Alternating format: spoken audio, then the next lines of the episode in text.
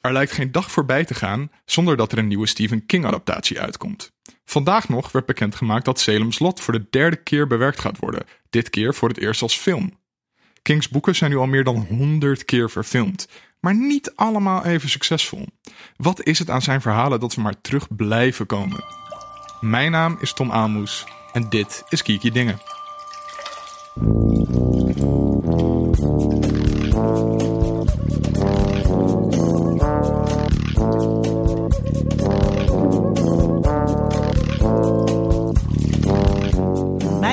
Is Linda Duits en mijn favoriete Stephen King adaptatie is natuurlijk The Shining. Hmm. Echt? Oh, sorry.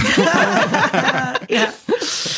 ja, Daar zal Stephen King zelf niet heel erg blij mee precies, zijn. precies. Dat zet al meteen de toon. Mijn naam is Natasha Villiers en mijn favoriete adaptatie is... Ik vind het sowieso weer erg moeilijk om te kiezen, maar dat is een dingetje. Denk dat ik toch gewoon bij de eerste It-film uitkom, omdat dat gewoon jeugdsentiment, trauma... Oh, die miniserie, ja. Nee, de echt... De, oh ja, ja, Ja. ja. die miniserie, film. Die clown Hmm. is zo eng. En dat, ik vind die nieuwe film ook heel goed, maar... Clown was eng. Oh. Heb je teruggekeken? Ja, het houdt absoluut niet. Je het gaat niet mee. Nee. Het eh, blijft niks van over. Ik dacht echt, waarom vond ik Ja. dit ooit eng? Ja. Dit is echt Wat een heel raar. mietje was ik toen ik Daarom wil ik hem ook niet terugkijken, omdat Nee, ik hem alleen nog maar in mijn hoofd heb Ik- als iets dat echt totaal bizar en zo eng was. Ik, En, ja. oh, ik weet nog dat ik daar mijn toenmalige vriendje wilde laten zien. Kijk, dit is echt de engste film die je ooit hebt gezien. En toen dacht ik echt, oh fuck. dit slaat nergens op. Ja. Maar eh, ja. Mijn naam is Sonny Kemkes en eh, mijn favoriete Stephen King adaptatie is Stand By Me. Oh ja, Ja. ja. Ook jeugdsentiment. Ja. Ja, ook voor mij. Mag ik nu iets zeggen over River Phoenix? Of snappen alle luisteraars Nee. ondertussen wel wat mijn type Ja. is? Mijn naam is dus Tom Aalmoes en mijn fa- favoriete Stephen King adaptatie is denk ik de It-film van vorig jaar. Die vond ik echt heel erg leuk. Oh. Ja. Maar dan ook vanwege het van vroeger en jeugdsentiment? Ik, ik heb die It van vroeger maar één keer gekeken, dus zo erg zit het niet in mijn jeugdsentiment. Anders dan dat ik dus weet dat ik hem echt heel erg eng vond. En ik hield toen totaal niet van horrorfilms, dus Ja. ik vond het het vreselijkste ooit. Weet je nog Um, hoe oud je was? 12, 13? Gewoon Jij een was beetje de leeftijd Ja, van, nee, van de kinderen in de film. Ik, ik heb het boek gelezen toen ik elf was. Ja. En ik weet gewoon dat ik weet dat dat, dat was gewoon voor mij echt zo'n nieuwe, inderdaad ook Mhm. ervaring. En dat, ja, de film, eh, die- dat kan ik me niet zo goed maar Volgens mij was ik al wel iets ouder. Toen ik de film zag. Dus jij bent denk ik iets jonger dan ik. Dus eh, nee, maar eh, de nieuwe It-film vind ik ook echt fantastisch. Maar ik vind het meer een, bijna een coming-of-age story dan een horror. Ja, er Ja. zitten natuurlijk echt wel hele enge dingen in. Maar ik vind de clown niet meer eng. Ik vind Nee, ik te hem veel ja. bewerkt. Dat het, het, het mooie aan die eerste clown is, is dat hij eigenlijk zo menselijk is. Hmm. En dat is die in de nieuwe film niet meer. Maar het is een echt, die nieuwe film vind ik ook echt fantastisch. Viel me ook op bij het, toen we dus die miniserie terug gingen kijken, dat, de- dat je hem heel weinig ziet. Ja. En, en dat er dus de impact is veel langer. En ik keek met mijn beste vriend en die kan heel goed dat de You'll Float, oeh, dat kan hij Oh, dan heel nee, goed nee, zo nee. nadoen. Een heel eng stemmetje. Ehm, eh, terwijl dat ook veel minder prominent erin zit dan dat, ik, dan dat ik me herinnerde. Of dan wat is blijven hangen of zo. Dus het trauma is groter dan de daadwerkelijke dreiging. Hmm. Dat zit bij de remake wel echt dikker op. eh, Ja, is het meer geëxpliciteerd. Ja. Ja, ehm, sowieso welkom eh, aan eh, Natasha en Sonny. Allebei hier eh, voor de eh, Derde ja, keer. derde keer. Derde keer Sonny al. voor de tweede keer. Ja. Ja, welkom terug. Net zo vaak als Dan Hester Forrest, denk ik. Ik. Ik voel en me Dan is volgens mij vier keer geweest. Zo. Nou, Of nou, dat halen we wel in. Ja, we- ja, ja, moeten jou ook iedere aflevering gaan eh, noemen dan, eigenlijk. Nou, ik noem dat als je best wel vaak. Ja, dat ja, is wel. Ja, Ja. Ja, dat is je. wel vaak. Ja. Ja. En ook nog eh, groeten aan Sydney. Die zit nog steeds in Mexico. Heb je een grapje in het Spaans ingestuurd? Nee, dat, dat wilde ik nog zeggen. Dat ik geen grapje eh, in het Spaans heb. Dus gewoon hoi Que Sydney. male, male. Eh, Gewoon hoi, hoi Sydney. hallo, holla Hallo. Sydney. Dat was de me- de meest Nederlandse holla die ik ooit gehoord heb, geloof ik. Ja. ehm eh, maar- en hij komt alweer bijna terug. ja, ehm, over een week toch? Ja, dus de volgende aflevering is hij er gewoon weer bij. Ja, gezellig. Ja, zoals eh, gewoonlijk eh, wil ik even beginnen met het terugblikken op wat we zo al beleefd hebben. Linda, wat heb jij gezien? Oh Oh ja, oh, je begint bij mij. Wat ik heb gezien. Eh, Game of Thrones. Eh. Eh, ja, Game of Thrones. Moeten we het toch over hebben? Moeten we het Ja, er over Absoluut, hebben? ja, zeker. Ja. Zullen we even een rondje- Zullen we Ja. even nu gewoon eh, zeggen dat, dat er nu vanaf dit punt er spoilers zijn voor Game of Thrones? Voor de mensen die het nog niet gezien hebben? Gaan we het spoilen? Nee, Ik, ik, nee, ik ik, ga ga niet niet echt spoilen. spoilen. Ik heb wel een mening, ik heb zonder spoilers. Ja, ik ben tegen oké. spoilen. Ik vond het dus een beetje saai. Nee, Nee. Ik had dat met de eerste De aflevering. eerste ja. aflevering. Jongens. Maar echt En de tweede vond ik oké, great. Ze zijn allemaal bij elkaar. En ze kijken elkaar een beetje raar aan. En ik, ja, ik was niet. eh, mijn excitement werd gewoon helemaal platgeslagen. Een Ah. beetje, waar ik een beetje moeite mee heb, is dat ik niet zo meer ehm, leef voor eh Daenerys en eh, John. Het interesseert me geen fluit meer wat die mensen doen op een of andere manier. Maar dat is, Nee. ja, dus misschien ben ik te lang gescheiden geweest van deze personages. Ja, ik weet het ook. Nee, nee helemaal niet. Maar Ah ja, ik vind de rest jaar. wel heel goed. Maar ja, mijn Nee, ik zit nu meer in het herkijken. Dus, en ik Oh heb ja, hetzelfde idee. eh, nog Dat steeds ook een gewoon nu met. Daenerys en, eh, en Jon Snow. Maar eh, al vond ik in het vorige seizoen ook wel hun relatie een beetje... Ja, ik ben- ja, dat twee vond ik niet ook al wel. Ik ben ook nooit echt fan van hun geweest of zo. Nee. Maar het fijn aan de eerste aflevering vond ik juist dat het gewoon weer een beetje praten was. Ja, Eh, Exact. Beetje return to wat ik form juist, wel. Ja, precies. Wat ik miste in eh, het laatste seizoen. Wat weer allemaal actiescène, actiescène, actiescène. Ja. Dit vind ik fijn. Goede dialogen en zo. eh, personages nog wat verder uitdiepen. Dat, eh, ik vond het echt prima. Het klopt. Ik ben het wel een beetje eens met Linda dat het, het is een beetje fanservice. Zo van, hoi, kijk, we zijn Hmm. allemaal bij elkaar. En hè, je hebt geen boek meer. Dus we gaan nu een beetje ook op wat, wat de mensen toch een beetje willen ook. Ja. Maar ik vond Hmm. het niet storend. Ik vond het wel lekker. Ik was wel blij gewoon dat het even bij elkaar was. En dat, dat er nog niet hele extreme vechtscènes en weer... Nou ja, het moet dat- nu ook wat mij betreft. Kijk, ik vind het ook wel prettig eh, als ze nu een beetje opbouwen. Want, Mm. want dat gaan ze doen. Nee, we, gaan, we gaan nu naar een vette climax. Aflevering En 3 de- is de duurste aflevering die ze gemaakt Echt? hebben. Oeh, dat ja, wist dus ik dat, niet. dat komt daar aan. Ja. Ja, dus dat moet, dat moet ook wel gebeuren. Dus misschien moet ik ook gewoon een beetje meer hyped getten. Wat ik dus nu... Ja, ik was een Maar beetje komt underwhelmed. Het, komt het, zo- eh, wat vond je van het vorige seizoen? Vond je dat heel goed? Nee, ja, ook nee. Nee, want daar komt het bij mij een beetje ook vandaan, denk ik. Het vorige seizoen is gewoon, wat jij, ja, daar had ik ook wat Sonny net zegt, een beetje moeite met dat ze zoveel vechten en alles gaat zo snel. Die tijdlijnen kloppen voor mijn hoofd helemaal niet meer. Ja, En, Twee, twee, twee uur met de boot en je bent meteen Ja. aan de andere kant. een stukje van, eh, vliegen met een... ja, en, en dan, Ja. en ik bedoel, natuurlijk is het eh, de eh, disbelief of eh, suspense dat je... Suspension of disbelief. Ja, dankjewel. Zie je, daar ga ik alweer. Maar dat, dat, het, dat het even... Dat, Ik had daar trouwens... Oh, sorry. Ik had daar een hele raar, raar, raar gesprek over met iemand op Twitter.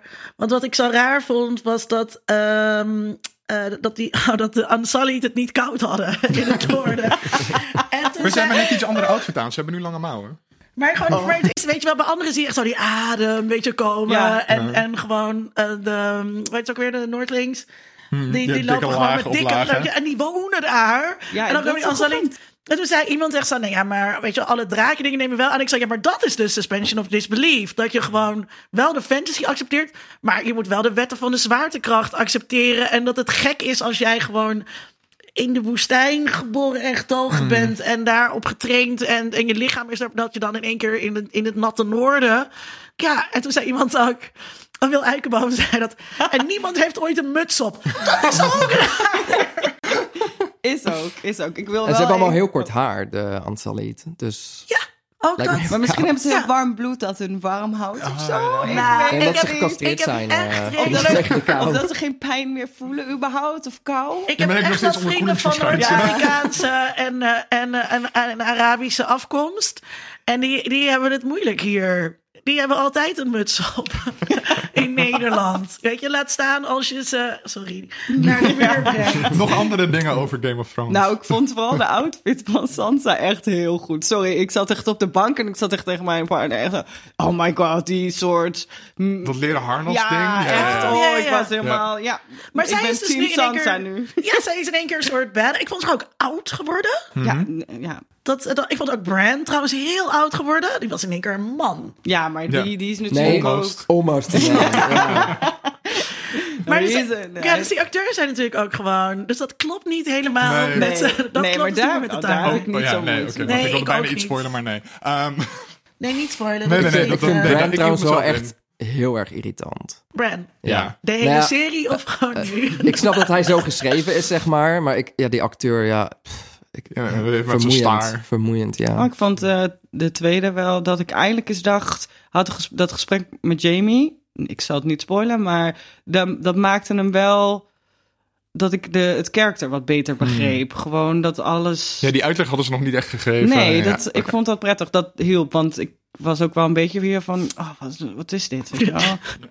Dat is sowieso mijn grootste frustratie. Maar dat heb ik al eerder gezegd. Dat, dat ik dus aan het begin gewoon nul op de verhaallijnen met Bran heb gelet. Dat ik dacht, Nee. oh dat kind, dit is vast niet belangrijk. En ik wilde dus ook alles gaan terugkijken. Om daar dus heel erg op te focussen. Maar dat heb ik niet gedaan. Maar heb dus je nog nooit Game of Thrones een- voor een tweede keer gekeken? Niet helemaal, nee. Maar wel, nou dat klopt ook niet. Want ik heb heel veel afleveringen gekeken toen ik nog heel veel blode. Dus toen heb ik, ik ben heel vaak met heel veel afleveringen weer opnieuw begonnen. Ehm, en ik heb het eerste seizoen helemaal herkeken. Hmm. Ja, maar en toen was ik dus van plan alles te gaan doen. Maar toen waren er ook andere series en dingen in het leven. Ja. Heb je nog, andere over dingen? Game of Thrones? Maar we hebben toch ook wel zin, toch? Ja, ik heb ook wel zin. Ja, ja, Ook ja. gewoon, ik ben ook, I'm looking for closure. Ja. Weet je, kom ik maar door, maak het maar af. Zijn we er Ja. klaar mee? Ik hoop vooral dat, we heel, dat het echt heel verrassend is. En niet wat we denken. ja, ja, Ja, dat wordt wel Maar verwacht- hoor, denk ik. Want er zijn 48 eh, theorieën natuurlijk. En een daarvan is... eh, ja. Eh, iemand Goed, heeft het sowieso geraden ergens. ja. Oh ja. Ja. Ja. Maar dat is ook wel het kutte van leven in deze tijd. Hmm. Waarin je al die theorieën op internet kunt lezen. En, en, en ja, ja, er is altijd wel iemand die het goed heeft. En dat was vroeger met Twin Peaks of zo. Toen waren er ook wel theorieën, maar toen las je niet gewoon... Toen moest je elkaar een brief eh, sturen. Ja, precies. Dan moest je echt een fanzine kopen. En dan moest dan met de post per schip uit Amerika komen. Wat heftig allemaal. Ja. Heb je nog iets anders gezien? Ik heb ook nog iets anders gezien. Eh, ik had de Netflix-serie Special gekeken. En eh, vond ik heel erg leuk. Het gaat over een jongen en die heeft een ehm, aandoening. Cerebral palsy. Precies, dat heeft hij. En, eh, en, eh, en hij is gay. En, en hij denkt dus het wordt nooit wat met mij. Ik krijg nooit een man. En hij heeft ook een, een, een, een bemoeizieke moeder. En hij woont nog thuis. En eh, dan wordt hij ehm, toevallig aangereden. En dan, dit is allemaal helemaal, helemaal de eerste drie minuten van de aflevering. Dus dat is geen spoiler. En dan begint zijn leven eigenlijk echt. En het is heel erg happy-go-lucky. Ehm, grappig. Het is ehm, snel. Het is satirisch. Ik heb het idee dat alles gezegd kan worden. Dus ik heb heel erg gelachen en genoten ervan.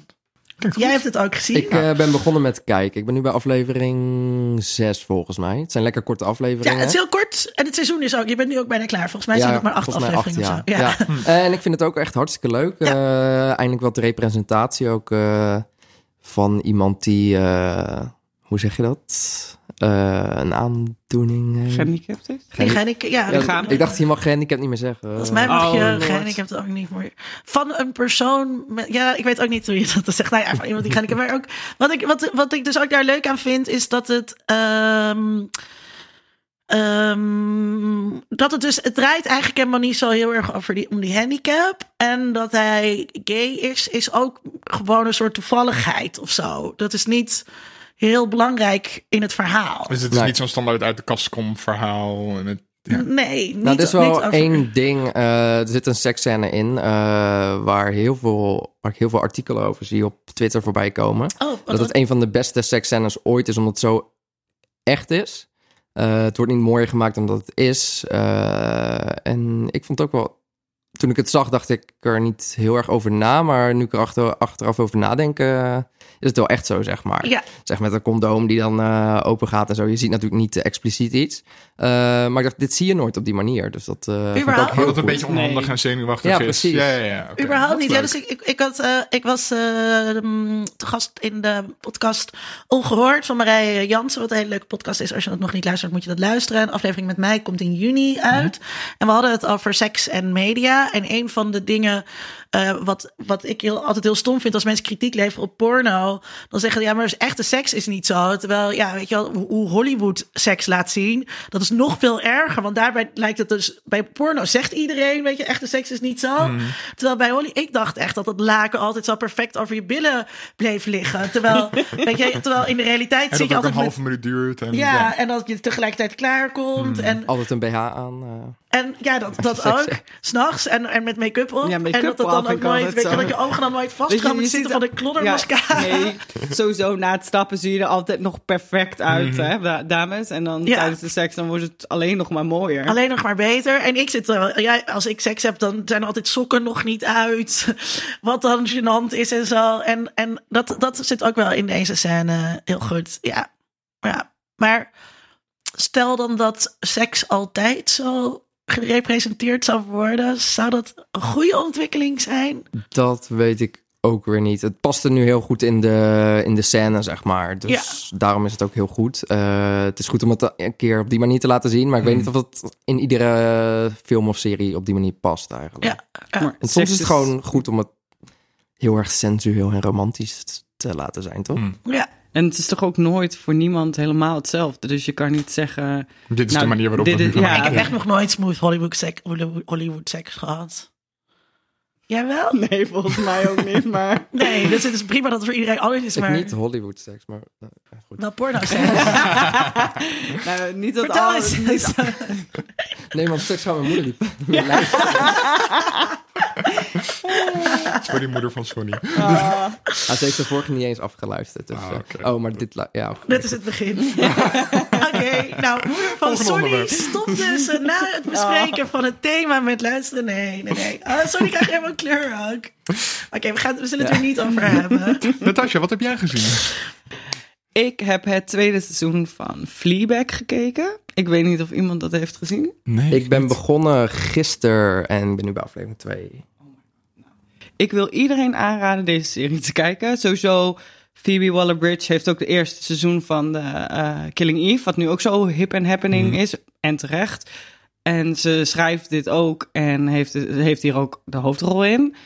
Het is een ja, echt typisch Britse, donkere... Ja, het is drama-comedy en het is zo goed, jongens. Het is echt... Ze spreekt ook zo af en toe lekker... Het gaat door de fourth wall, weet je wel, in de Mhm. camera. Ze is grappig.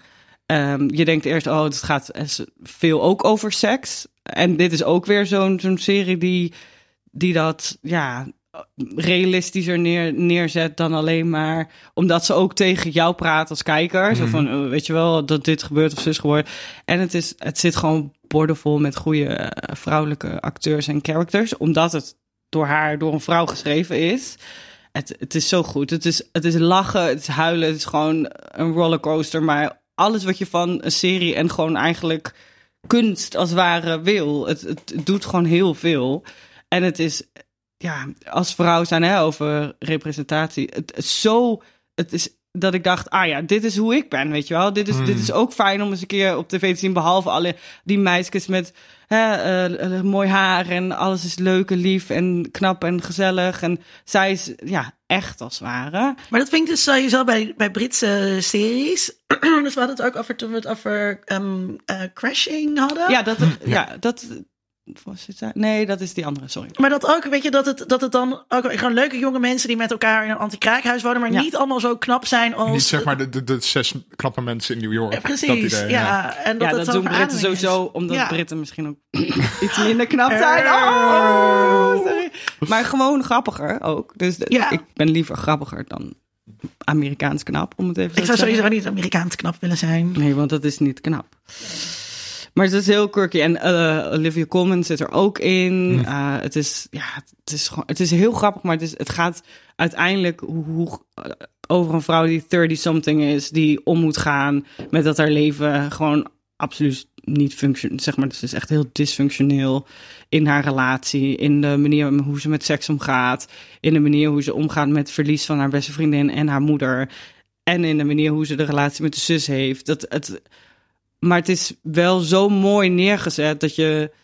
Ja, dat het niet een soort. Het, is niet een soort van. Ja, dat je denkt, oh ja, nou nee, dit is eh, belachelijk of grappig, maar mm, weet je wel, dit is Mhm. grappig op een manier dat echt niet voor zou komen. En ja, ik was echt onder de indruk. Het is lang geleden dat ik door een serie echt gewoon twee dagen later nog steeds ermee bezig Hmm. was. Weet Dat is je wel wel? bijzonder. Ja. Ja. dat heb ik niet vaak. eh, Ik heb het opgeschreven. Ja, waar kunnen we dit kijken? Oeh, En dat ik, is op de eh, illegaals, of- BBC. heeft Amazon het. Prime. Ja? Ja? maar alleen het eerste seizoen geloof ik nog. Maar daar moet je Ja. lekker mee beginnen. En dan komt vast eh, seizoen 2 ook Ik snel. heb eh, meerdere keren echt keihard gelachen gisteren. Ja. Echt, eh, en dat heb ik niet snel. Dus Nee. eh, ik ga zeker verder kijken. Nice, ik ga Goede checken. aanraders. Ja. ja. Heb je nog iets? eh, Eh, ja, ik, eh, het is niet echt heel nieuw, want eh, ik, toevallig had ik Sonny, hebben Sonny en ik dit net een beetje ontdekt. Maar het is een podcast over, eh, het heet How This, How Did This Get Made? Over slechte films, weet je wel, slechte films zoals Demolition Man, Con Air. ehm, ja, Maximum Overdrive. ja, nee, ja, die doen ze ook inderdaad. En het is met Paul Scheer, zijn vrouw, eh June Diane Raphael en Jason Mantzoukas. En ik vind Jason Mantzoukas, die zit ook bijvoorbeeld in de League. Ehm, in, waar zit hij allemaal? Brooklyn Nine-Nine. Ja, het is zo'n... Zo'n zo'n Derek. ja, ja, Place, ja. precies. Wie Zo, speelt hij dan? In... die, Derek. der- die vrouw van Janet, of eh, de man ja, van... ja, ja, ja, Zeg maar die ja, ja, ja. robot-achtige. Ja, hij is zo briljant grappig. Oh, en, dat is so great. en zij hebben een podcast waar ze dus dat soort films, zeg maar, waarom zijn deze films gemaakt, eh, doen. En het is, het is zo grappig. Het is zo leuk. En ze doen live shows. En ze hebben ook hele leuke gasten vaak. En, en het is gewoon lekker als je, zoals ik, een type ben dat ook houdt van slechte films die zo slecht zijn dat ze weer hilarisch zijn. Ja. Zoals Maximum Overdrive, waar we het zeker een uur over gaan hebben. Dat was het plan, toch? Ja. En dus dat is het. eh, ja, het is gewoon is leuk. Moeten jullie luisteren. Maar doen jullie vast allemaal al, want dit is eh, al tien jaar oud. Dus Ik luister geen Amerikaanse Ik, ik heb deze niet geluisterd, maar ik, heb hem, ik, ik ben nu subscribed. oké, mooi. Sonny, wat heb jij gezien? Eh, ik heb Hellboy gezien. Ah. Waarom kijken jullie altijd slechte dingen? Nee. Ja, Link maar- die Sonny erbij trekt. Kijk, de trailer leek best oké. En het materiaal is best goed, want ik vond de, eh, de eerste twee, of ja, eigenlijk de andere twee, eh, omdat het er. De Guillermo, eh, Guillermo del Toro ja. films? Ja. Het is een reboot eh, natuurlijk. Vond ik heel goed. Of vooral de eerste dan. Ehm, dus ik was best wel enthousiast. Dus ik kwam de eerste trailer terug van ja, ik weet het niet. Maar ja, het is een trailer, dus laat ik mijn oordeel niet daarop baseren. Oh, het was echt zo verschrikkelijk slecht. Echt. Ik heb getwijfeld om de zaal uit te lopen. En nou is mijn regel dat ik dat nooit doe. Mhm. Ehm, Maar zo erg. nou het begon nog wel dan? oké, maar het middenstuk was echt... Dit is gewoon het symptoom van Hollywoodfilms, of een aantal Hollywoodfilms van nu, zeg maar. Van, je voelt gewoon, of je merkt dat er gewoon eh, zes mensen aan hebben meegeschreven, of Hmm. meer. Ehm, dat ze zoveel dingen halverwege nog hebben omgegooid. Eh, en dat, ja, dat werkt gewoon niet. Het zijn gewoon vier films in één en geen één daarvan is goed. Ja. Het, het einde is gewoon, volgens mij gewoon, gewoon compleet opnieuw geschoten. Eh, nog een aparte scène is dat. Ja, Ja, dat werkt nooit goed voor films. nee. En iedereen doet er wel hun best. En ik vind David Harbour hartstikke goed uit eh, Mm. Stranger Things. En eh, hoe heet ze? Mila Jovovich. Prima, maar ja, de film is gewoon...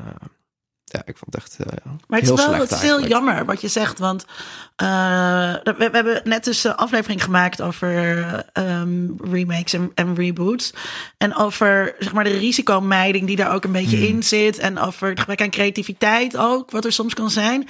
En dan zeker als het in combinatie is met iets wat je nu zegt. Weet je wel, van dat er dus verschillende schrijvers. En dat zo'n studio dan dus nooit eigenlijk ook één ehm, visie voor kan laten gaan of zo. Ja. Dat er altijd maar compromissen gesloten moeten worden. En dat dan ook misschien weer een ander einde. Want misschien hebben ze het wel aan een focusgroep laten zien die dan iets vonden.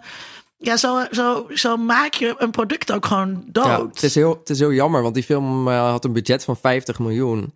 Wat heel laag is voor zo'n film. En dat zie je ook wel, want sommige CGI is echt, dingen zijn echt heel slecht. Eh, maar dan denk je van, ja, hoe kan het dat Guillermo del Toro gewoon niet dat geld eh, bij elkaar heeft kunnen krijgen? Ehm, die had sowieso iets beters gemaakt. dan, Ja, eh. en het rare is ook dat hij gewoon op voor een derde film was. Ik Mm. begrijp niet waarom je een, hè, zoals jij ook al een keer zei, een Oscar-winnaar niet dan deze film gaat la- Ja. laten maken. Misschien was hij te druk om het te snel te doen. Maar die eerste twee zijn, of nou ja, die eerste vind ik vooral best wel heel sterk. Ik vind, hoe heet die meneer die hoofd... eh, Ron Perlman. ja, die vind ik, die heeft zo'n lekker karakter hiervoor. Ik bedoel, die, die rol is wat voor hem gemaakt, Ja. weet je wel. Waarom moet je dan dit Mhm. rebooten? Ik begrijp, begrijp er echt geen reet van. Ja, sorry, maar dat Ja, maakt lekker een mooie... Ja, ja. Ja. is ook. Maar wat de... Ja, ik ik snap niet wat je dan denkt. Wil je dan een nieuw, nieuw publiek aanboren? Of wil je... Ja, het is eh, R-rated eh, nu, dus ze hebben heel veel bloed. Maar, het, nee, maar het Eh, is, paar het is soms dus inderdaad een nieuw publiek. Of, maar, maar soms is het ook ehm,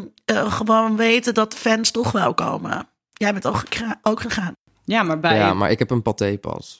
dus, eh, Ja. maar bij Hellboy 3 maar was volgens mij doet hij het heel slecht hoor. Eh, Ja. Nee, ik- heb geen hype gezien onder deze film. ze eh. hebben geen marketing eh, bijna gedaan, omdat ze eh, gewoon gerekend hebben op verlies. Dus Eh, zeker in. Amerika, zonde. amper. Echt, echt zo zonde. Want met 50 miljoen had je ook een jonge maker iets heel gaafs kunnen laten Ja. doen. Ja, nou, nou dit was een jonge maker. Nee, maar op een eigen idee. Op, Ja. je hoeft niet, het, het is helemaal niet nodig om nog, die hel, nog een Hellboy Nou, die te regisseur maken. heeft ook gezegd van... eh, dit is niet de film die ik wilde maken. Dat heb je heel vaak in dat soort gevallen. Dat is nog Ja, maar gewoon die studio ja, dat is ook een beetje makkelijk om te zeggen Ik natuurlijk. hoop Ja, echt dat ik nooit moet zeggen, dit is niet de column die ik wilde schrijven. Er zijn heel veel verhalen over ruzie op de set en zo. Oh. Eh, dat was misschien heel leuker om te kijken, zeg maar, een documentaire Ja. over die zou ik liever zien. how ja. the hell did this get made, in plaats van, eh, van dit. Mm. Ja. Nog iets anders?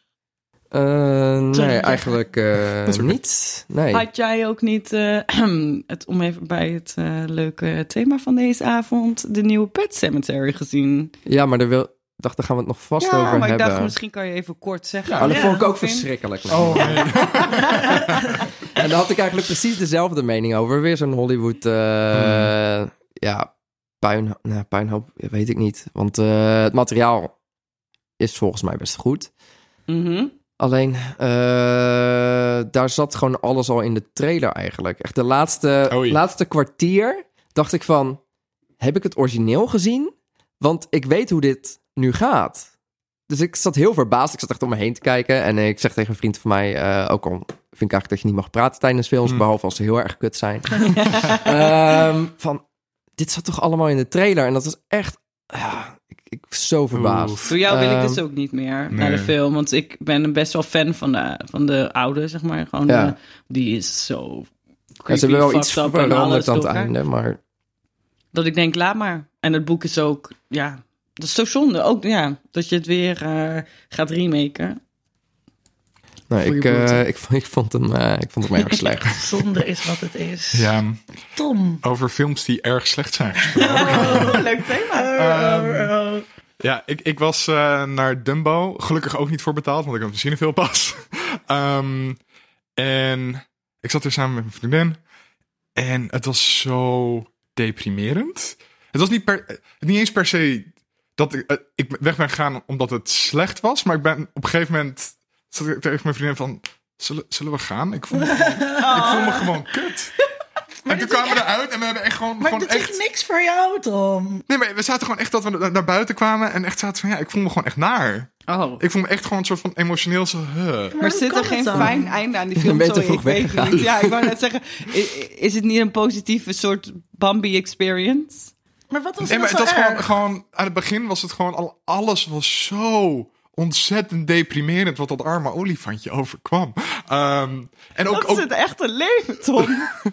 maar ook de setting het echt Daar kijk je toch geen Disney voor? Nee, maar, maar ook, ook de setting eromheen van... een veteraan komt terug van de oorlog en hij is zijn arm verloren. Komt terug en zijn vrouw is ook overleden. En nu moet hij zien te herconnecten met zijn kinderen... die ook niet echt een idee hebben hoe ze met hem om moeten gaan. En hij weet ook niet wat hij moet doen. En hij kan het werk niet meer doen dat hij vroeger deed. En hij moet betekenis geven aan zijn leven en het lukt maar niet. En dan wordt er ook nog een olifantje geboren dat gepest wordt. En het is allemaal gewoon nare dingen. Ehm, nee, dus ik vond het gewoon een beetje, beetje stom. Het allerergste vond ik... Hij heeft hele grote oren. Ja, maar- Dat kan niet in een circus. Daar komen ook- mensen toch niet voor? Ik zei, Ook, inderdaad Dat is exact Dumbo, Dumbo wordt gepest omdat hij er te Ja. goofy uitziet. En dat hij dan, haha, dat is geen olifant. En dan kijk je naar, het is het, is het schattigste beestje ooit met van die CGI gigantische ronde Ja. ogen. Maar was dat ook in het origineel van Dumbo? Ik kan me dat niet zo goed herinneren. Volgens mij was... Staat dit los gewoon van het origineel? Volgens en dan mij begint het na ook het einde van het origineel of zoiets. Maar ja, ik kan me niet... Ik Ik kan het origineel niet echt is goed het, eh, eh, is het herinneren. niet een kinder... Even Een van mijn... kindertekenfilm. Ja, het origineel. Disney. Nee, ja. maar ik bedoel deze. Is ja, het is dan- ook een kinderfilm, maar dat, ik zou, Ja, ik zou dat- hier ik geen kind het- naartoe brengen. Nee, ik vind het geen... eh, ik vond het niet echt een, eh Dus een als kinderfilm straf ook. is het misschien een goed idee. Oh man. het is ook nog van Tim Burton, dus het is gewoon heel gek. Wat? Ja. Holy ja maar, en, en, moly. en- maar ook zijn, zijn stijl matcht ook gewoon helemaal niet met dat verhaal Oh. van Dumbo. Alles is, ja, het is een beetje een soort grauw. En het moet een heel kleurrijk circus zijn. Dus het, het is wel heel veel kleuren, maar er zit een soort grijsfilter Oh overheen. ja, nee, daar hou ik Ja, ik vond het eh, ook niet mooi gewoon eh, nee, eruit de CGI. Nee. was heel slecht. Eh, ja, dan ook. Op een gegeven moment werd het een soort horrorfilm. Op, eh, Oh, en toen, dat- toen- ja. oh, dat heb jij gemist? Nee, heb ik gemist. Ik ben twintig minuten weggelopen. en toen dacht ik, dit vind ik leuk. Wat is deze film? Die wil ik zien. Dat was de film die dat was Burton maar, echt had willen maken. was maar 10 ergens. minuten of zo, ja. Ah, ja. Nou, toch nog. Als het stemt toch nou. Ja, maar nu wil ik het eigenlijk toch nog wel zien. Ja, ik ben ook wel benieuwd nu nee. een horror element Een keer op een zondag. Ja, ik vond het. Ik heb het Ik volgens wacht mij een wel 6 tot hij gegeven. gewoon maar- inderdaad eh, gewoon te downloaden is. Ja, nee, ik ga hier nooit meer aan beginnen. Nee, ik heb wel iets leukers gezien. Eh, ik was gisteren naar de eh, persvoorstelling van Avengers Endgame. En ik ga niks spoilen. Ehm, maar het was- hij was echt beter dan ik had verwacht. Ik vond Infinity War best wel tegenvallen omdat soort van de emotionele impact ervan ondermijnd werd door het feit dat je al wist dat alle karakters die doodgingen vervolgfilms hadden. Dus gewoon iedereen waaide weg in stof. En ik was van, jij krijgt een film, jij krijgt een film, jij krijgt een film. Dus je weet dat ze terug gaan komen. Dus eh, dat voelde ik niet zo.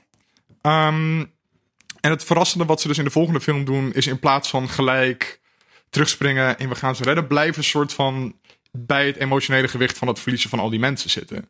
Dus echt dat je karakters ziet reageren op een emotioneel traumatisch ding dat ze overkomen is.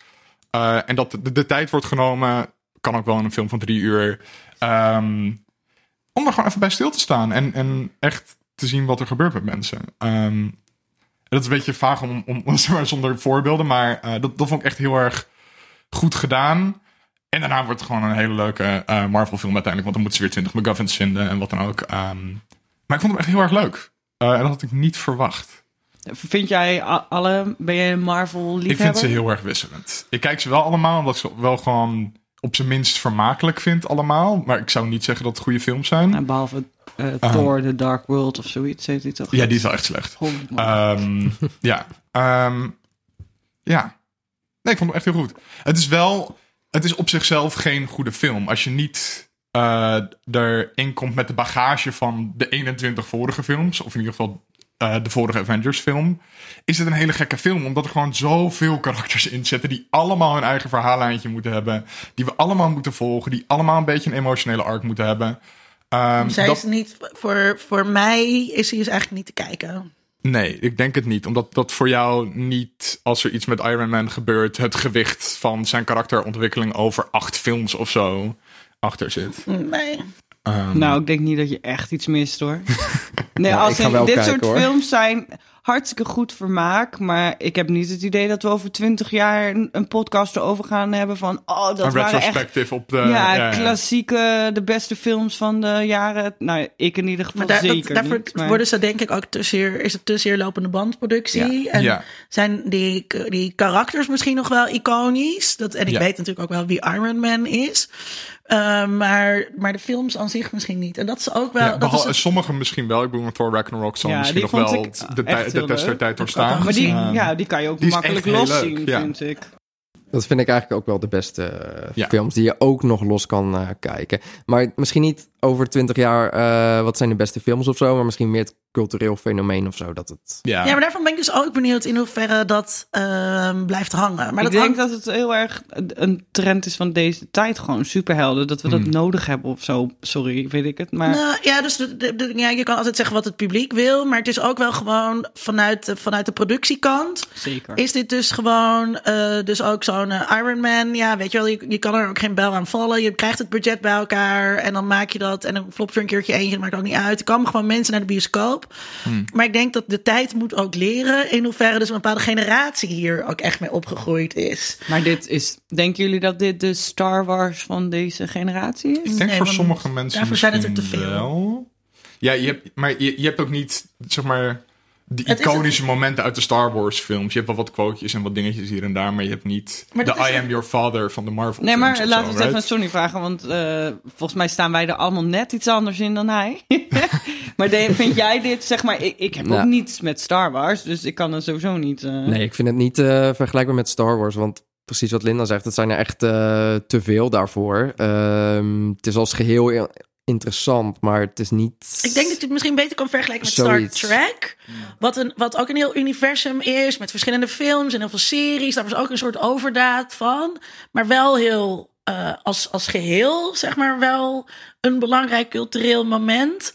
Terwijl wat jij zegt, iconisch, dat, dat veronderstelt, net als het woord epic wordt heel erg misbruikt. Want epic is dus eigenlijk iets wat heel zeldzaam is. En bij mij is de hele dag van alles epic. Ehm, maar, en dus dat hier, je kan niet zeggen dat iets iconisch is als je, als je om de week zo'n film ziet. Nee. Dat moet, daarvoor moet, is wat schaarste nodig. Eh, maar dat betekent niet dat het niet betekenisvol of belangrijk kan zijn voor, voor En mensen. ik denk dat, dat het hierna wel iets rustiger wordt met die films. Want ja, ik ben het. Ik kijk heel erg uit naar Endgame hoor. Maar daarna ben ik er ook wel eh, een beetje klaar mee. Denk Maar het, ik. is Eh, toch niet Endgame? Er staat toch nog wel weer van alles dus gepland voor de komende ja, jaren? Er staan nog wel een aantal Ja, gepland. maar dat, dat maar wordt wel echt... het hele Het grote- gaat wel veranderen. het grote Eh, eh, onderliggende verhaal, zeg maar, is een beetje weg. En heel veel mensen, eh, hun contacten lopen af natuurlijk. Dus dan krijg je weer nieuwe mensen. Ja. Ehm, Maar Endgame klinkt echt als, eh, als de Eindspiel. Ja, maar, maar dat, dat is het dus ook echt wel voor eh, de verhaallijn van de originele Avengers. Ik denk, eh, ik bedoel, hierna krijgen we geen nieuwe Iron Man of Captain America films De of nieuwe Thor is, films. is dat is klaar. En nu heb je de nieuwe helden zoals een Spider-Man of Captain een, eh, Marvel. Captain Marvel, die nu weer nieuwe films gaan krijgen en die nu dat verhaal, eh, die gaan we nu verder volgen. En die krijgen dan weer hun Endgame. Ja, over twaalf jaar. Oké. Heb jij er zin in, Sony? Ik heb er heel veel zin in, ja.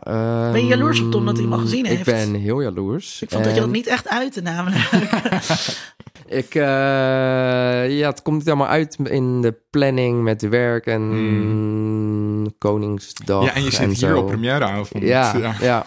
ja. Ehm, dus ja, morgen gaat ook niet lukken. Vrijdag zit alles vol. Dan denk ik maar geen middag Koningsdag dingen doen en dan zaterdagmiddag gaan.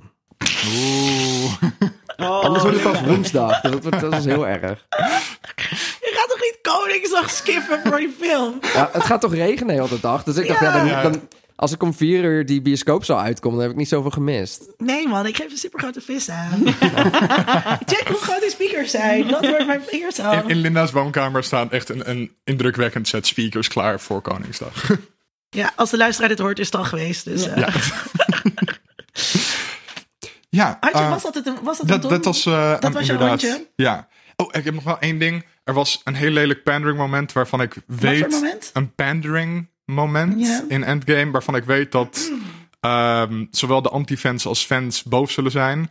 En dat was dat er tijdens het laatste vecht een soort line-up is van alle aanwezige vrouwelijke helden die dan hun gezamenlijke charge hebben. Dat heel erg een soort van een heel lelijk geforceerd girl power moment, moment is. Waar, het voelt gewoon te bedacht aan. En dat je weet dat al die anti-feministen daar dan helemaal boos om worden. En tegelijkertijd zit je daar als feminist Terwijl ook als van... vrouw zit je daar ook niet op te wachten. Nee, je zit daar ook niet op te wachten. Nee, Ja, dus niemand zit hier, zat op dat moment te wachten. En het gebeurde ook. En ik zat erin van nee, nee, nee, nee, nee, nee, nee, doe dit alsjeblieft niet. En ze deden het. En ook bij Captain Marvel ook al een beetje. Dat moment dat ze st- opstaat en dat je dat dan in allemaal verschillende situaties ziet. En zo. Ik dacht Ja, van, oh, dit voelt ja. een beetje geforceerd, Ja. maar Nou ja, beter geforceerd dan helemaal niet. dat is waar. Ja, ja. Nee, ik had, het was wel beter geweest dat dit er niet in was. Oké. Maar kleine meisjes kunnen dan opkijken naar vrouwen die ook meedoen in een gevecht. Ik weet het. Wat ze sowieso al doen, want ze lopen er gewoon de hele tijd op tussen. Ik maak een grapje. Oh ja.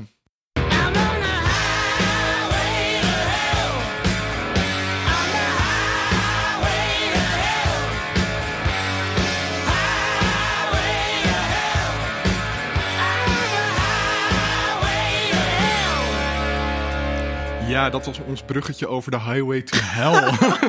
Rechtstreeks Stephen King's territorium in. Holy moly. Het is maar goed dat u niet alle gezichten erbij komt. Ehm, ja, Stephen King is natuurlijk voornamelijk schrijver. Ehm, heeft iemand hier zijn boeken wel eens gelezen? Ik namelijk niet. Ik kijk even naar Natasja. Natasja kijken. Ja, ik heb er een stuk of veertig, denk ik. En ik denk Je er- hebt er ook gewoon Ja. 40. Nou, dit is, dit is zeg maar. Het is een beetje moeilijk uit te leggen, maar dit is de, het boek die ik uit de boekenkast haalde vroeger, de boeken. Mhm. Omdat mijn familie dit heel veel las. Oh, Oké. En als ik dan een weekendje bij mijn oom en tante was of bij mijn opa en oma, dan pakte ik een Stephen King boek van mijn elfde tot mijn vijftiende. Dus Oh. en eh, nou ja, de meeste heb ik dus ook geërfd. Want ik, ik heb er niet zoveel zelf gekocht. Maar ja, ik ben wel echt een eh, Stephen King. Het is gewoon ja, jeugdsentiment een beetje voor mij. Mhm. Want het, ik vind hem als schrijver een van de beste. ehm, hij weet zo goed een verhaal neer te zetten. Zo gedetailleerd. De characters zijn altijd, hebben altijd diepgang. Mhm. Terwijl misschien de verhalen niet per se het meest, weet je, intelligente. Ehm cultureel Literair. ja, literair uh, is, maar Mhm. het, het, het pakt mij altijd. Het zijn altijd gewone mensen. Hij schrijft wat hij kent. Hij schrijft wat hij ziet. En het zijn altijd mensen die iets overkomt. Gewone mensen die hele nare shit overkomen. En die 9 van de 10 keer ook hele nare mensen worden daarvan. En dat is ja, interessant. Het grote monster is eigenlijk nooit echt het bovennatuurlijke. Wat Mhm. natuurlijk ook wel veel erin zit. Maar het zijn vooral de mensen. Ja, bedoel, ik vind Carrie is daar het, het- een van de... Ja. Ja. Ja, om, om nog even bij, bij King eh, te, te blijven. Ik heb dat nooit eh, gelezen. Ehm, als eh, als eh, v- ik, vroeg, ja, was het bij jou ook in de vroege puberteit? Zeg maar, dat je Ja, was ja. eh, 11 tot en met 15, 16 Ja, of dus het, zo. het schijnt ook dat, de, dat de, heel veel meisjes een soort eh, Agatha Christie-fase Hmm. doormaken. Dat ligt ook ongeveer op dezelfde leeftijd. Ehm, en, en dat kan je ook zo verslinden, weet je wel. Zij heeft ook Ja. massaproductie gedraaid. En ehm, eh, wat, bij, wat bij King... eh, wat ik ook zo vind, dus het is altijd heel alledaags. Het is heel herkenbaar. Het is, ehm, en het is absoluut populair schrijven. En eh, dat betekent natuurlijk ook dat het hele laag status Ja, niet- heeft. niet- terwijl, ja.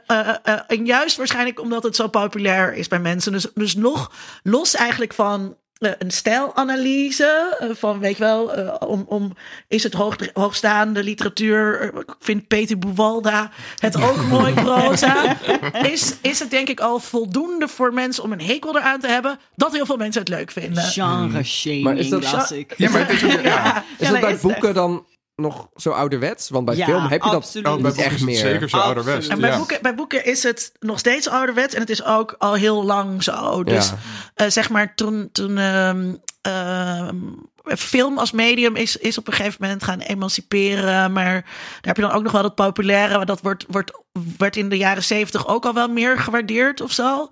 Ehm, maar maar je hebt ook serieuze analyses van het populaire binnen film, denk ik, veel meer binnen dan binnen Ook van populaire films, ja, Dan, van, dan van literatuur. En je moet ook bedenken dat ehm, op zo'n op zo'n suffige faculteit geesteswetenschappen in Amerika dan dus ook mensen rondlopen die, die, die zelf dan, weet je wel, eh, een paar boeken hebben geschreven die wel hele goede kritieken kregen, maar die niemand wilde lezen. En die geven ja, daar ja. dan dus cursussen creative writing en die gaan met Die studenten naar bed. tegen King. En, die- en die hebben een enorme rancune ja, tegen mensen Ja. die wel verkopen.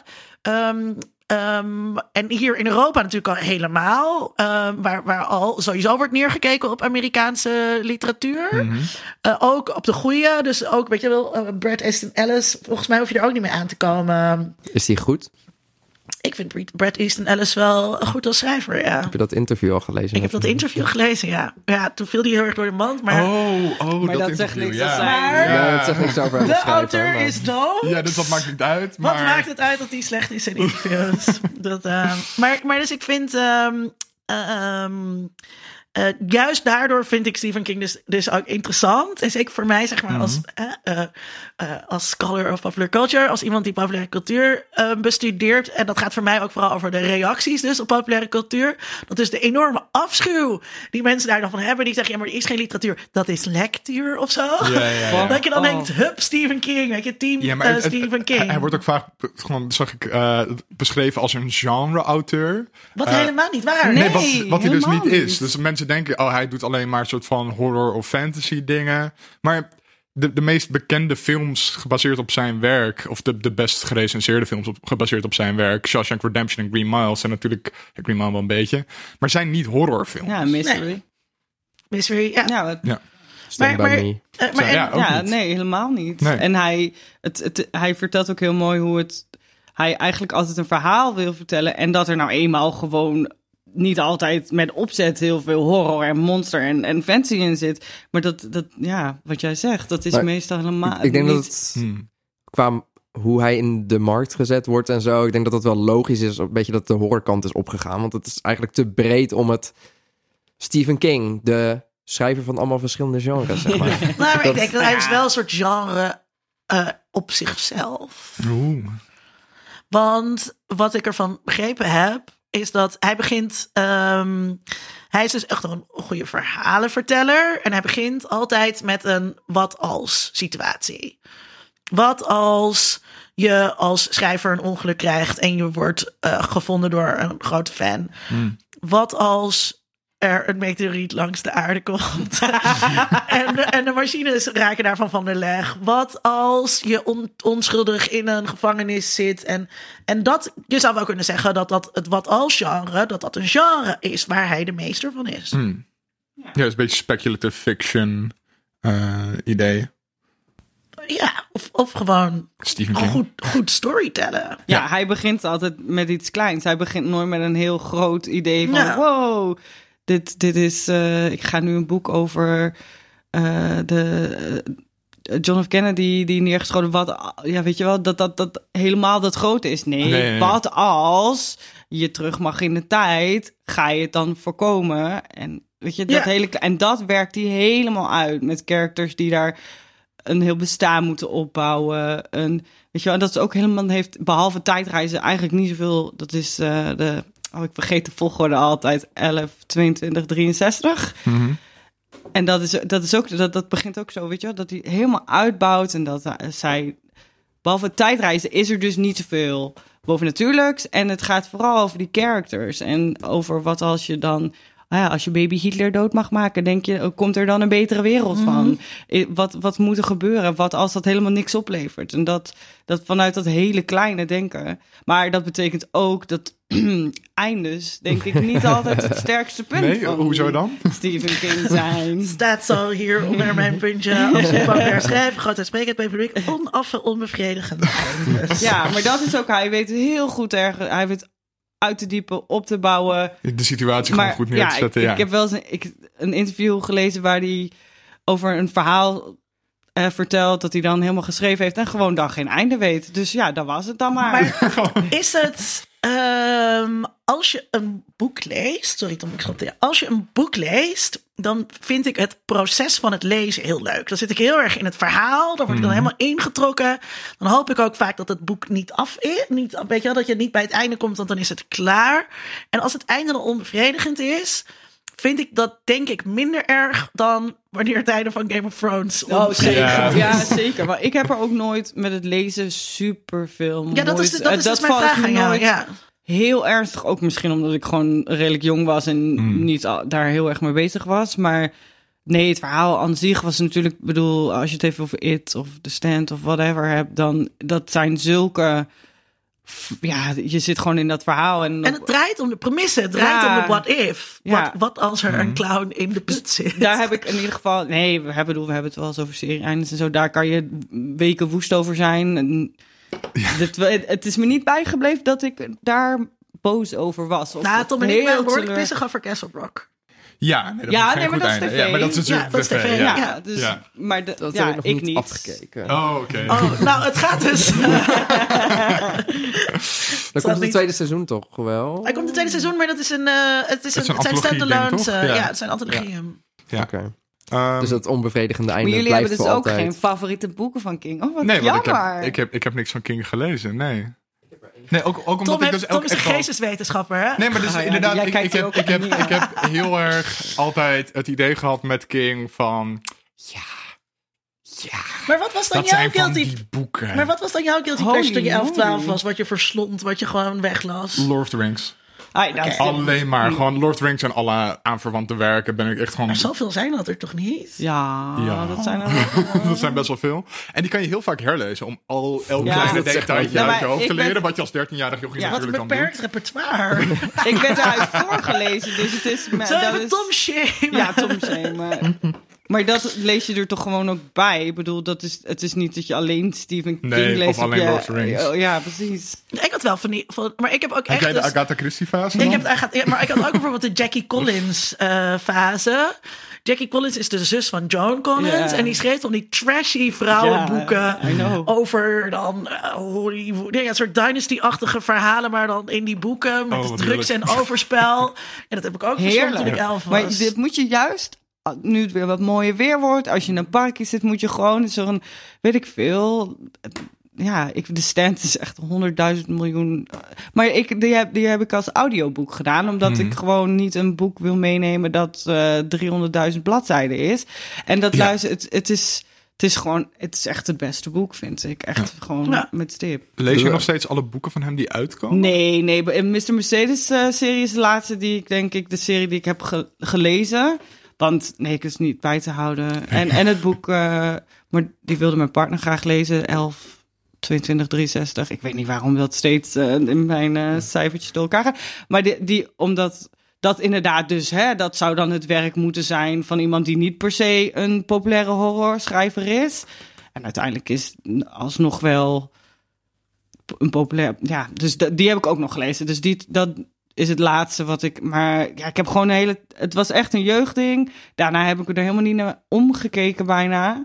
En eh, nu af en toe is. Maar dat is gewoon. Het is een heerlijk boek, eh, ding als je in de tuin zit of zo. En ja, wat voor sommige vrouwen de, de, de Zweedse thriller eh, ding is. Dat, Esther Vermeer of zo. ja, maar dan de Stephen King. En het is gewoon echt wel veel beter dan Esther Vermeer of zoiets. Ja, zoiets. Eh, ik heb eh, wel één gelezen. The Long Walk heb ik gelezen ooit. Over een mensen die moeten een marathon lopen of 600 kilometer of zo. En als je het niet redt, dan word je doodgeschoten of zoiets. Oeh, dat klinkt naar. Toen ik 15 was volgens mij. eh, en dat vond ik heel goed. Maar ik heb nu nog wel een aantal liggen. The Shining en zo. Dus die wil ik echt nog wel lezen. Mhm.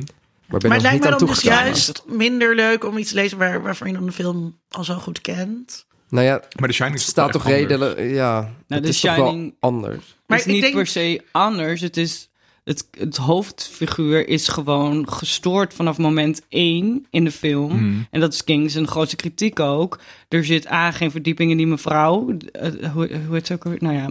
En, Debbie, Debbie, niet Debbie. Nee, ja, ik ben even de naam kwijt. Ja. Maar en, en zeg maar, Jack Nicholson is vanaf moment één crazy. En dat is gewoon in het boek heel anders. Het is, gaat veel rustiger. Dat kerk heeft veel meer. Het is gewoon een Shelley normale, ja, normale man Mhm. die met zijn familie. Hè? Ja, maar het is ook om- omdat dat het een beetje, het is autobiografisch voor Stephen King, dat verhaal ook. Het, het, maar het alcoholisme en het schrijven. Eh, dus om dan een soort van iets semi-autobiografisch, soort van zo verdraaid te zien worden dat het vanaf moment één al een klootzak is, dat Maar- hoofdkarakter. Maar, maar, maar, maar, Maar. maar, de auteur Is dood, dood. is. Ja, ja, nee, Ja. maar, maar ik En snap waarom, autobiografie. ik, Maar maar is waarom het- voor, ik heb voor dus- Stephen King naar Ja, ik heb, kijken. ja, dat maar ik heb dus bij voor. Oh, dat ja, Nou, dat, zij- dat- maar ik denk dat het altijd kut is als iets als iets verfilmd wordt op een manier waarop jij het niet wil en dan al helemaal niet als dat een groot succes wordt. Ja. Dat ik bedoel, dat is altijd kut. Zeg maar iemand gaat met je verhaal aan de haal en en en dan is het ziet ook het nog als je beste, en, ja, je het precies. beste En dan kut Linda Duit in Ja. de podcast. Die zegt al, oh ja, dat vond ik de beste adaptatie. Ehm, maar Het is een fantastische film, maar het is eh, vanuit Stephen King zijn beeld natuurlijk klopt het wel. Ja. Die characters zijn echt. Maar ik, ik, wou wat, ik, wou, ik wou iets anders zeggen. Namelijk, ehm, eh, Stephen King schrijft vaak over schrijvers. Maar ik denk niet dat dat per se autobiografisch is. Maar Nee. gewoon, oké, je zit achter... Oké, nieuw boek. Weet je, ik heb al heel veel boeken geschreven. Nieuw boek. Wat zal ik eens doen? Oké, ik heb een beetje ruzie met mijn vrouw. Oké, Secret Window. En dus dat je dat, dat er ook... Ja, je, je, je schrijft over wat je kent. Meen. En, Eh, en komen dan, we zo nog over te spreken. Huh? En dan ja, over Maine. Maar Ja. en dus, en dus dan, eh, dus het is dat, dat er zoveel schrijvers eh, ehm, eh, voorkomen in zijn verhalen, is volgens mij niet autobiografisch. Nee, is gewoon schrijf wat je kent. Is gewoon schrijven wat je kent en dat is makkelijk. Ja, Mhm. je wel? Ik, ik schrijf ook veel over de wetenschap. Want ik moet nog column schrijven. Oké, dan was er iets met de wetenschap is er. Ja, Ja. ja. ja. Ehm, Carrie eh, is een van zijn eerste boeken en ook zijn eerste adaptaties. En de eerste die ik ging kijken in mijn, in mijn, Ja. in mijn marathon. Uh, maar ook, uh, dat vond ik wel interessant te lezen, dat door Carrie de film uh, ook Carrie als boek ineens explodeerde. En dat Stephen King's hele carrière eigenlijk ehm, vanaf moment één al soort van verbonden is met die adaptaties Ja. eh, van zijn werk. Ja. Ehm, en ook, ik ging Carrie terugkijken nu. Eh, of tenminste, ik ging hem kijken voor het eerst. En ik vond hem een beetje saai. Nee. Oh! Ik wil je in real life blokken nu. Oké, ik ga weg. maar het, het mooie Ik wil aan je de uit de podcast gooien. Nou, Maar- saai. het Het duurt heel lang voor je tot dan Die bij film die is conclusie 90 komt. minuten. Oké. Ja, Ja, maar eh, er gebeurt gewoon Ja, maar- niet zoveel. ja, maar- Het hartstikke veel. Maar het mooie, ik wil nog even benadrukken over dat eh, de reden dat Stephen King überhaupt succesvol is, dankzij zijn vrouw. Want die heeft dit Ja. verhaal uit de prullenbak gevist. En ze hebben het voor 2500 euro, zeg, of eh, dollar natuurlijk, verkocht aan de, aan de dingen. Dus dat, dat, ik wilde haar nog even... Even eren. even Ja. eer- Sisterhood is powerful. Ja, maar het is toch mooi dat je zelf denkt, eh, ik oh, het was zo En grappig. zij is de reden dat hij nog leeft ook. Ja, Ja. sowieso. En- maar dat zij, zeg maar, hij schreef altijd verhalen voor, hij zegt het heel mooi, bladen waar als je ze op de zijkant houdt, eh, iets uitrolt. Mhm. Dus eh, hij dacht, nou, dit is veel te lang voor zo'n blad. Dus Dus durf je ik, toch eh, een keer porno te zeggen, want Sonny's moeder luistert. eh, ik ga dit maar even uit de prullenbak vissen, want het was eigenlijk best wel goed. Eh, ga, probeer er maar gewoon eens een boek van te maken. Ja. Dat is toch wel grappig dat dat zo, En soms heb je een, eh, een, eh, een laser nodig. ja.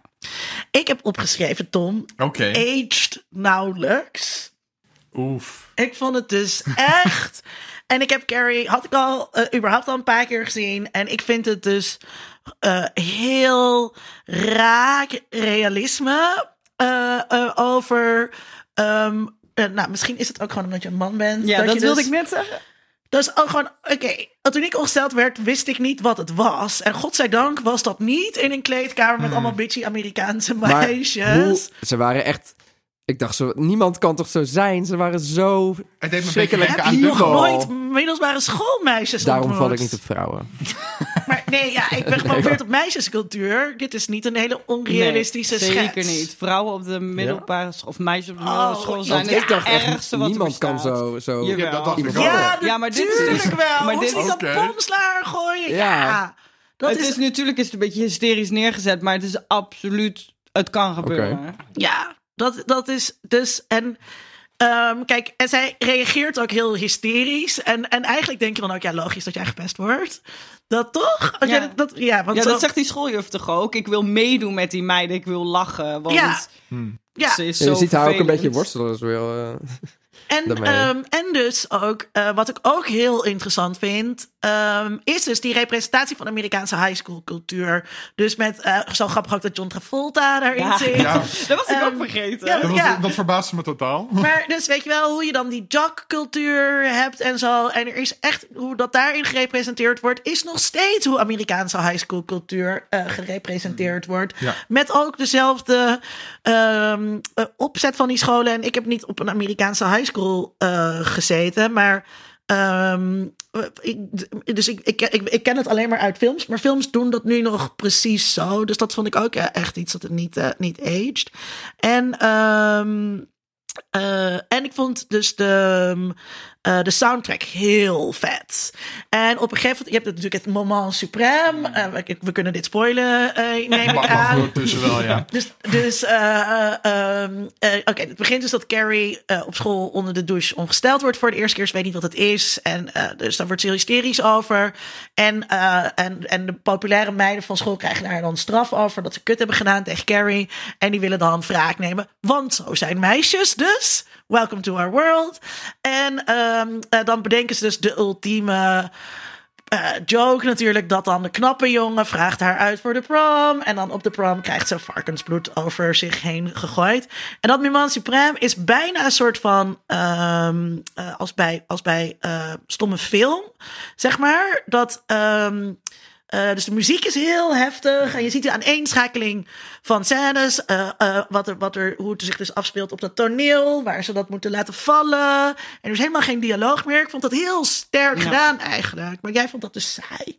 Nee, ik vond het Mam Supreme zelf niet saai, maar zeg maar de, de opbouw er naar toe vond ik heel langdradig. Maar dat, vind dat, je dat, die- dat, dat was meer het deel dat ik zei van het uur ervoor en dan het laatste half uur. Maar die, die relatie met haar moeder is toch Ja. juist heel interessant, vind ik. Dat, dat die streng gelovige Ja, vrouw maar, maar dat, die dat- haar... dat we dan zeg maar 10 minuten of nou, 5 minuten een scène hebben van cheerleaders die allemaal push-ups moeten doen omdat ze straf krijgen. en dat die camera daar dan zo heel langzaam overheen gaat. Oh, de ja, directeur daar- is een vieze man. Ja, oh, dat- dat, dat, dat begin, dat die douche, ja, die ja. douche-scène ook hoor. Ik dacht, eh, Oh, die douche en dan was inderdaad... Gadverdamme. Iets te erotisch, dat Ja. zij staat echt haar borsten Ik in zei- te zeven. Ja. Nou, ik heb, zei echt ik heb tegen- opgeschreven, de regisseur is een creep, creep, Oh, weirdo. ja. Nee, maar, maar daardoor haak ik al een beetje af. Oh ja, maar ik. misschien omdat ik dit eerder had gezien en gelezen, was het voor de- dat je dan denkt.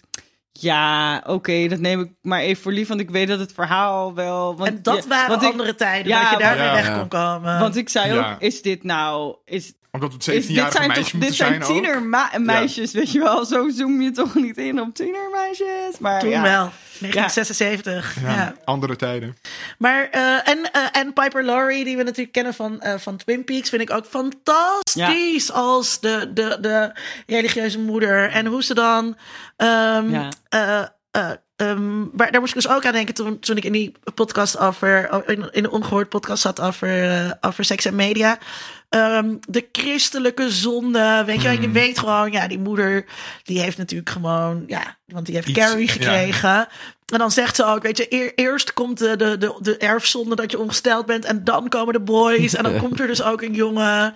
En ik, dat vond ik allemaal. Maar misschien is het ook wel dat jij die, a- om er maar even iets in te gooien, dat jij die aanloop zo lang vond, omdat dat zo vaak dit, deze thematiek en deze opbouw en dingen zijn teruggekomen. Ja, ik denk dat dat ook wel klopt van het idee van dit ken je al. Je hebt de jokes, je, je hebt de Dat wegens de vele kopieën de kwaliteit van het origineel niet erkent. Ja. En dat ik ook, ik heb Stand Wat By zou Me Walter gekeken. Benjamin daarvan zeggen?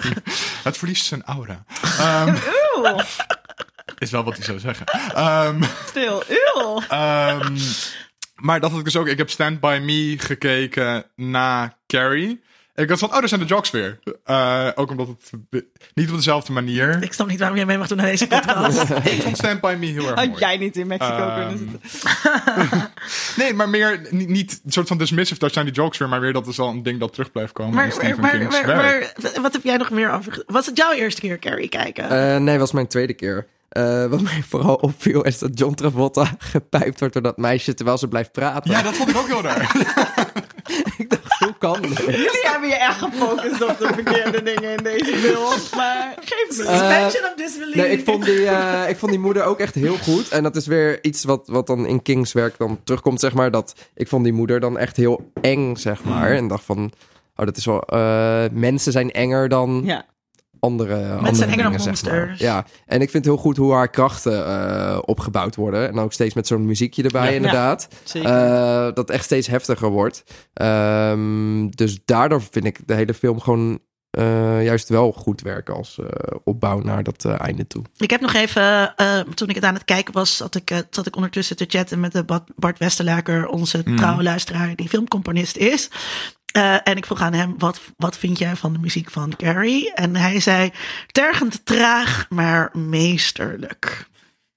En zijn favoriete King-muziek is misschien ook even leuk om te noemen. Ehm, eh, fa- fa- favoriete eh, soundtrack bij een adaptatie van Stephen King, om het goed te zeggen, is Shawshank Redemption. Heb ik dat maar ook even gezegd. En groetjes aan Bart. Groetjes.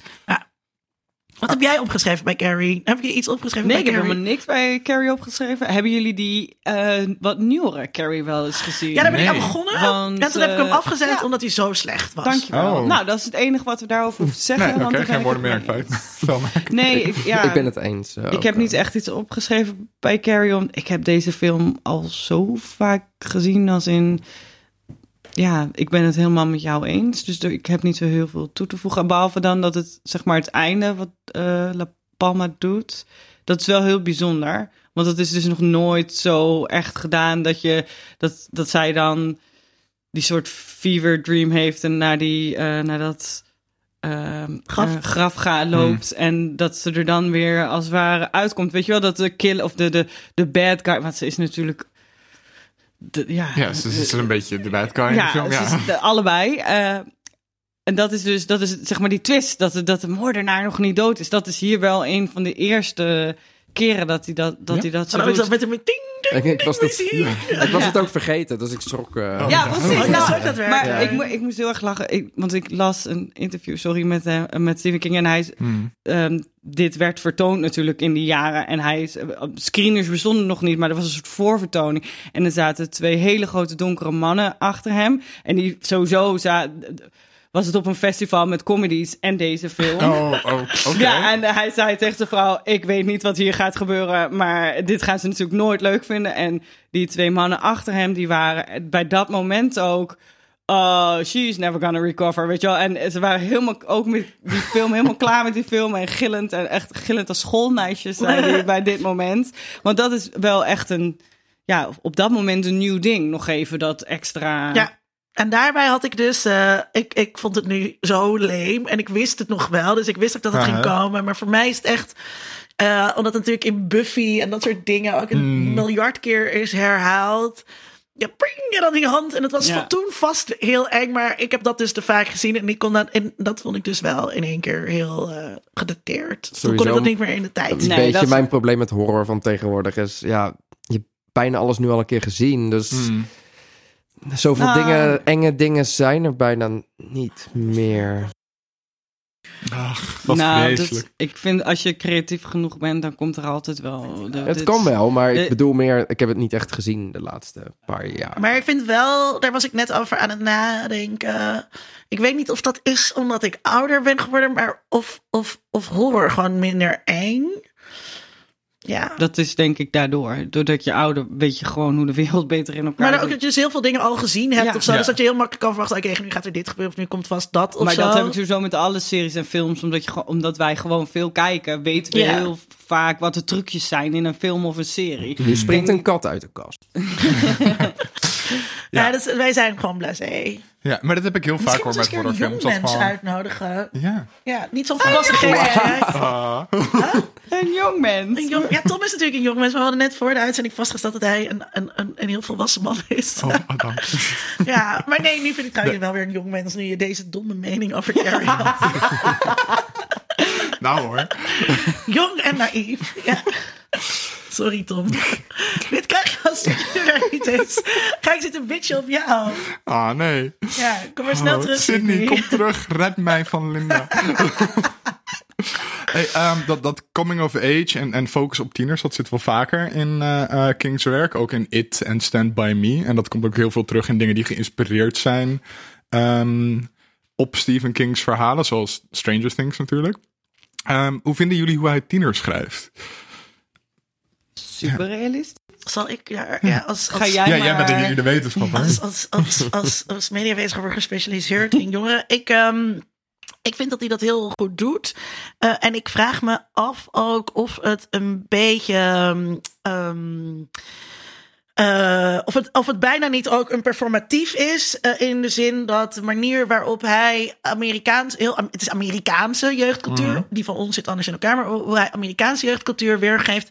Eh, niet is een, een performatief is, meaning iets dat zichzelf waarmaakt. Dus doordat hij het zo representeert, denken mensen ook dat dat zo hoort te zijn. Een bekend voorbeeld eh, met alle maffiafilms die er kwamen in de jaren zeventig, gingen mafiosi in New York ook zo praten. Terwijl ze daarvoor helemaal niet zo praten, maar dachten ze, ja, zo, weet je moet een beetje Scarface. van de family. En, Precies, ik ja. moet een beetje Scarface doen en een beetje zo, zo doen. En dus ik vraag me af of dat misschien bij, bij Stephen King's verhalen niet Hmm. ook eh, een beetje zo is. Dus dat, dat we dus, dat dus heel veel van wat eh, Amerikaanse high school cultuur kan zijn, Mhm. ook voortkomt uit deze representatie die we dus heel sterk in zijn werk zien.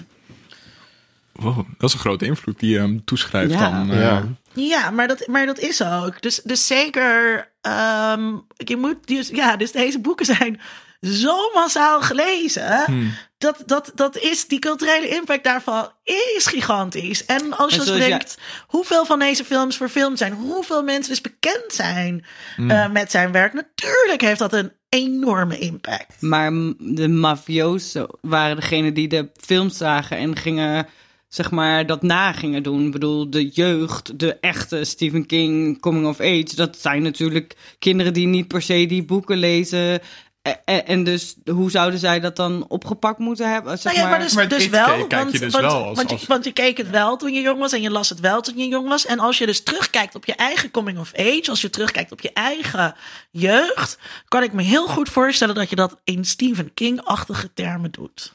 Dat je het ook in je herinneringen framet op een bepaalde manier. Ook omdat heel veel van zijn werk natuurlijk Exact. nostalgisch is naar de jaren 50. Exact. Ja. Ja. Ja. Dus ik zag zo'n film Lady nog wat. Zegt dat jij nu even iets? Een paar jaar geleden. Over een, een coming of age of me- van een meisje. En, en, Lizzie, en Li- Lizzie, nee. Lady Bird? Lady Bird. Oh, Lady Bird. ja, ja, Lady. Dat ja. Eh, en eh, wat ik echt een hele, hele idiote schets van meisjescultuur vond. omdat het echt is hoe, hoe een volwassen schrijfster terugkijkt op haar meisjescultuur. En dat is iets heel, dat is iets heel anders. En dan Ja. zie je dat retrospectief. Dus ja, in die termen. Ja. Ik had het heel erg met, met King ook. eh naar het kijken van ook It nu, maar ook Stand By Me dan in de jaren tachtig. Dat ik, ik ben meer bekend met zeg maar, dingen die geïnspireerd zijn op, op Stephen King's werk. En dat is al, allemaal een beetje zeg maar, van tien naar vijf teruggeschakeld. Dus in, in Wat Strange... weet je naar vijf? Eh, gewoon i- qua. ehm, ik bedoel, in Stranger Things heb je een beetje die jongens en zitten een beetje elkaar op, eh, op elkaar te zeiken. En zijn een beetje buddy-buddy en wat conflicten binnen de vriendengroep. Maar in de- het originele materiaal vloeken ze als zeemannen. Zit, zitten ze te roken, proberen ze biertjes te jatten. En dan heb ik meer het idee van, oh ja, dat is wel meer. Eh, dat is minder gefilterd door eh, beleefdheid of wat. dan Allemaal ook. trauma. Allemaal Nou, trauma maar- ook, ja. Maar, maar dit is ook, dit is, eh, dat, is, eh, dat zal ik ook nog even eh, duiden. Ehm, dat dat eh, in, de, in de jaren vijftig. Oké, eigenlijk kan Stranger Things gewoon niet. Dus, dus Nee. ook of de Goonies of zo. Kinderen kunnen nooit meer zulke soort avonturen beleven. Want waar wij het ook voor de uitzending over hadden. Kinderen mogen gewoon niks meer. Nee. En die ouders zitten er zo bovenop. En eh, de, de, de, zeg maar, de actieradius die een kind in de jaren 50 had, was vele malen groter dan wat ik in de jaren 80 had. En dat was nog weer vele malen groter dan wat kinderen van nu eh, hebben. En die kinderen werden ook gewoon aan hun lot overgelaten. Dus je kon ook gewoon een slaapzak uit de garage pakken. Ja. En dan gewoon op pad gaan, weet je wel. En die ouders die dachten ook, nou, het zal wel goed zijn. Het was ook wel fijn dat je er even niet was. Want moeder wilde ook even een momentje voor zichzelf alleen om lekker een boek te lezen. En ehm, eh, dus het was, dat was ook echt een, een, echt een andere tijd. Ja, dus ik denk dat het ook wel gewoon, ehm, zoals King het heel veel omschrijft, ook deels echt zo was. Ik denk dat Absoluut, het, ja, zal, en eh, het is, hoeft niet een of-situatie. Het kan, het heeft invloed daarop waarschijnlijk, maar het is ook gewoon dat ik denk dat als je naar Me kijkt, dat het wel redelijk representatief is voor die tijd, zeg maar. Voor, voor, voor die tijd, voor dat milieu. Ja, precies. Ehm, want we moeten ook even benoemen. welke het sta- Alles is zo wit. Alle mensen Oh, zijn ja. zo wit. En maar voor, voor dat milieu was, was dat zeker. En dat, en dat kon dus ook gewoon. En dat Mhm. kan nu niet meer. Dus dat is misschien ook daardoor je moeilijk voor te stellen. Maar ook dat kinderen dus bijvoorbeeld zo rookten. Ja. Ehm, ja, dat was, dat was ook gewoon. En wat ik eh, had toen ik hem keek, toen dacht, had ik wel zo'n... Inderdaad, zo'n gevoel van vroeger met je vrienden op zo'n zomeravond. Mhm. eh, weet je, ergens eh, weg naartoe sneaken om wat te gaan doen, zeg maar. Dat gevoel kreeg ik wel echt. Het was natuurlijk, wij zaten niet te roken dan. eh, en we waren niet homofoob. Of in ieder geval niet zo. niet zo erg. Ehm, Gewoon een gezellige beetje. Eh, dus dat gevoel kreeg ik wel heel erg, ondanks dat ik me niet helemaal herkende in eh, de personages of zo. Zeg Nee, maar ik- maar dat, die vriendschap en zo, dat, dat, dat wel. Ik vind, dat, ik vind het een heel mooi verhaal, maar ik heb het er al een keer in een andere podcast met jullie ook gezegd. Het is gewoon, ik herken me er totaal niet in. Het is niet, maar hey, wel gewoon leuke dingen, maar echt zo'n vriendengroepje. Het is heel erg mannelijk, hè, heel erg ja. jongens. En ik vind het wel een mooi verhaal, maar toen ik het weer keek, een jaar geleden of zo, dacht ik ook wel, oh ja, dit, dit gaat niet voor mij, dit is niet over mij, dit is niet voor mij, weet je wel. Dit, dit, dus ik was ook niet zo onder de indruk meer van die film of zo. Ik weet ook niet precies. Het is ook een hele andere soort vriendschap dan die je als, als je ouder wordt hebt, zeg maar. En eentje, Ja. een van de personages zegt ook zo iets van... zoiets als dit eh, met elkaar, dat gaan we nooit meer eh, hebben. En Ja, dat is die ook gewoon hoe het is. die hij zo typt op zijn Ja. computer. Ja. Oh ja, dat was het, Als je ja. elf bent, dan is dit... eh, Ja, dan is- de beste dan is- vrienden die je hebt als je elf bent, die heb je nooit meer, die vriendschap. Maar Precies, dat is ook zo. Prepuberale jongens. Ik, ik ben dus ge- gepromoveerd op meisjescultuur in de overgang van groep 8 naar de brugklas. Mm. En eh, toen heb ik ook gedaan alsof ik ook jongens bestudeerde, want anders kreeg je gezeik met de jongens. Maar ik begreep niets van de jongens. Dus zeg maar, dus prepuberale jongens, die hebben dus zo'n wereld met die vriendschappen en de dingen waar ik gewoon ook niks van snapte. En ik kan prima nu over, of over puberjongens, dat kan ik prima begrijpen en duiden en alle dingen. En, of mannencultuur nu, dat gaat maar, maar die fase daarvoor, wat jij dus zegt met je vriendjes, en dat is, dat is, dat, ja, dat is gewoon een domein wat je denk ik meegemaakt moet hebben. En anders, het is voor mij zo'n gesloten wereld. Hmm. Maar had jij Ja. dat ook, Tom, dat je, want wat, wat vind je van, wat, ja, wat vind jij van hoe hij dan die, die, die overgang schetst? Dat, dat herkende ik wel heel erg. Ook, het, nee, maar ook, ook het. Alsof dat zo gebeurt. Wat, wat, nee, maar wat, wat, er, wat me er vooral eh, het opviel en wat mij, voor mij ook bij, bijbleef, was ook die ongemakkelijkheid met die overgang. Dus ze proberen allemaal heel stoer. Het is heel veel posturing en heel veel performatief. Ehm, en, en dat daarachter heel veel onzekerheden zitten en zo. Eh, als ik dan terugkijk op hoe ik zelf in die tijd was, is dat ook wel zo. Dat je dan zeg maar, stiekem je eerste peukje ging roken toen je 13 was, maar dan eigenlijk over je nek ging omdat je te veel Toch nicotine wel. inneemt. Maar dat is, toch, dat is toch niet per se jongens? Ik bedoel, dat, Nee, nee, dat, dat, snap ik ook, ja. wel. Ehm, Maar toen waren we al ongesteld.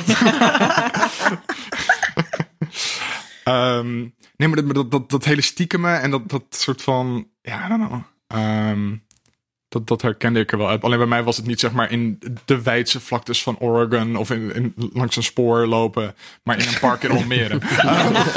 ja, maar dat is dus denk ik... Dat is maar de, de dus- soort vriendschap en de dynamiek binnen die vriendengroepen... dat je ook heel veel ruzie hebt om allemaal dingen... helemaal nergens over gaat.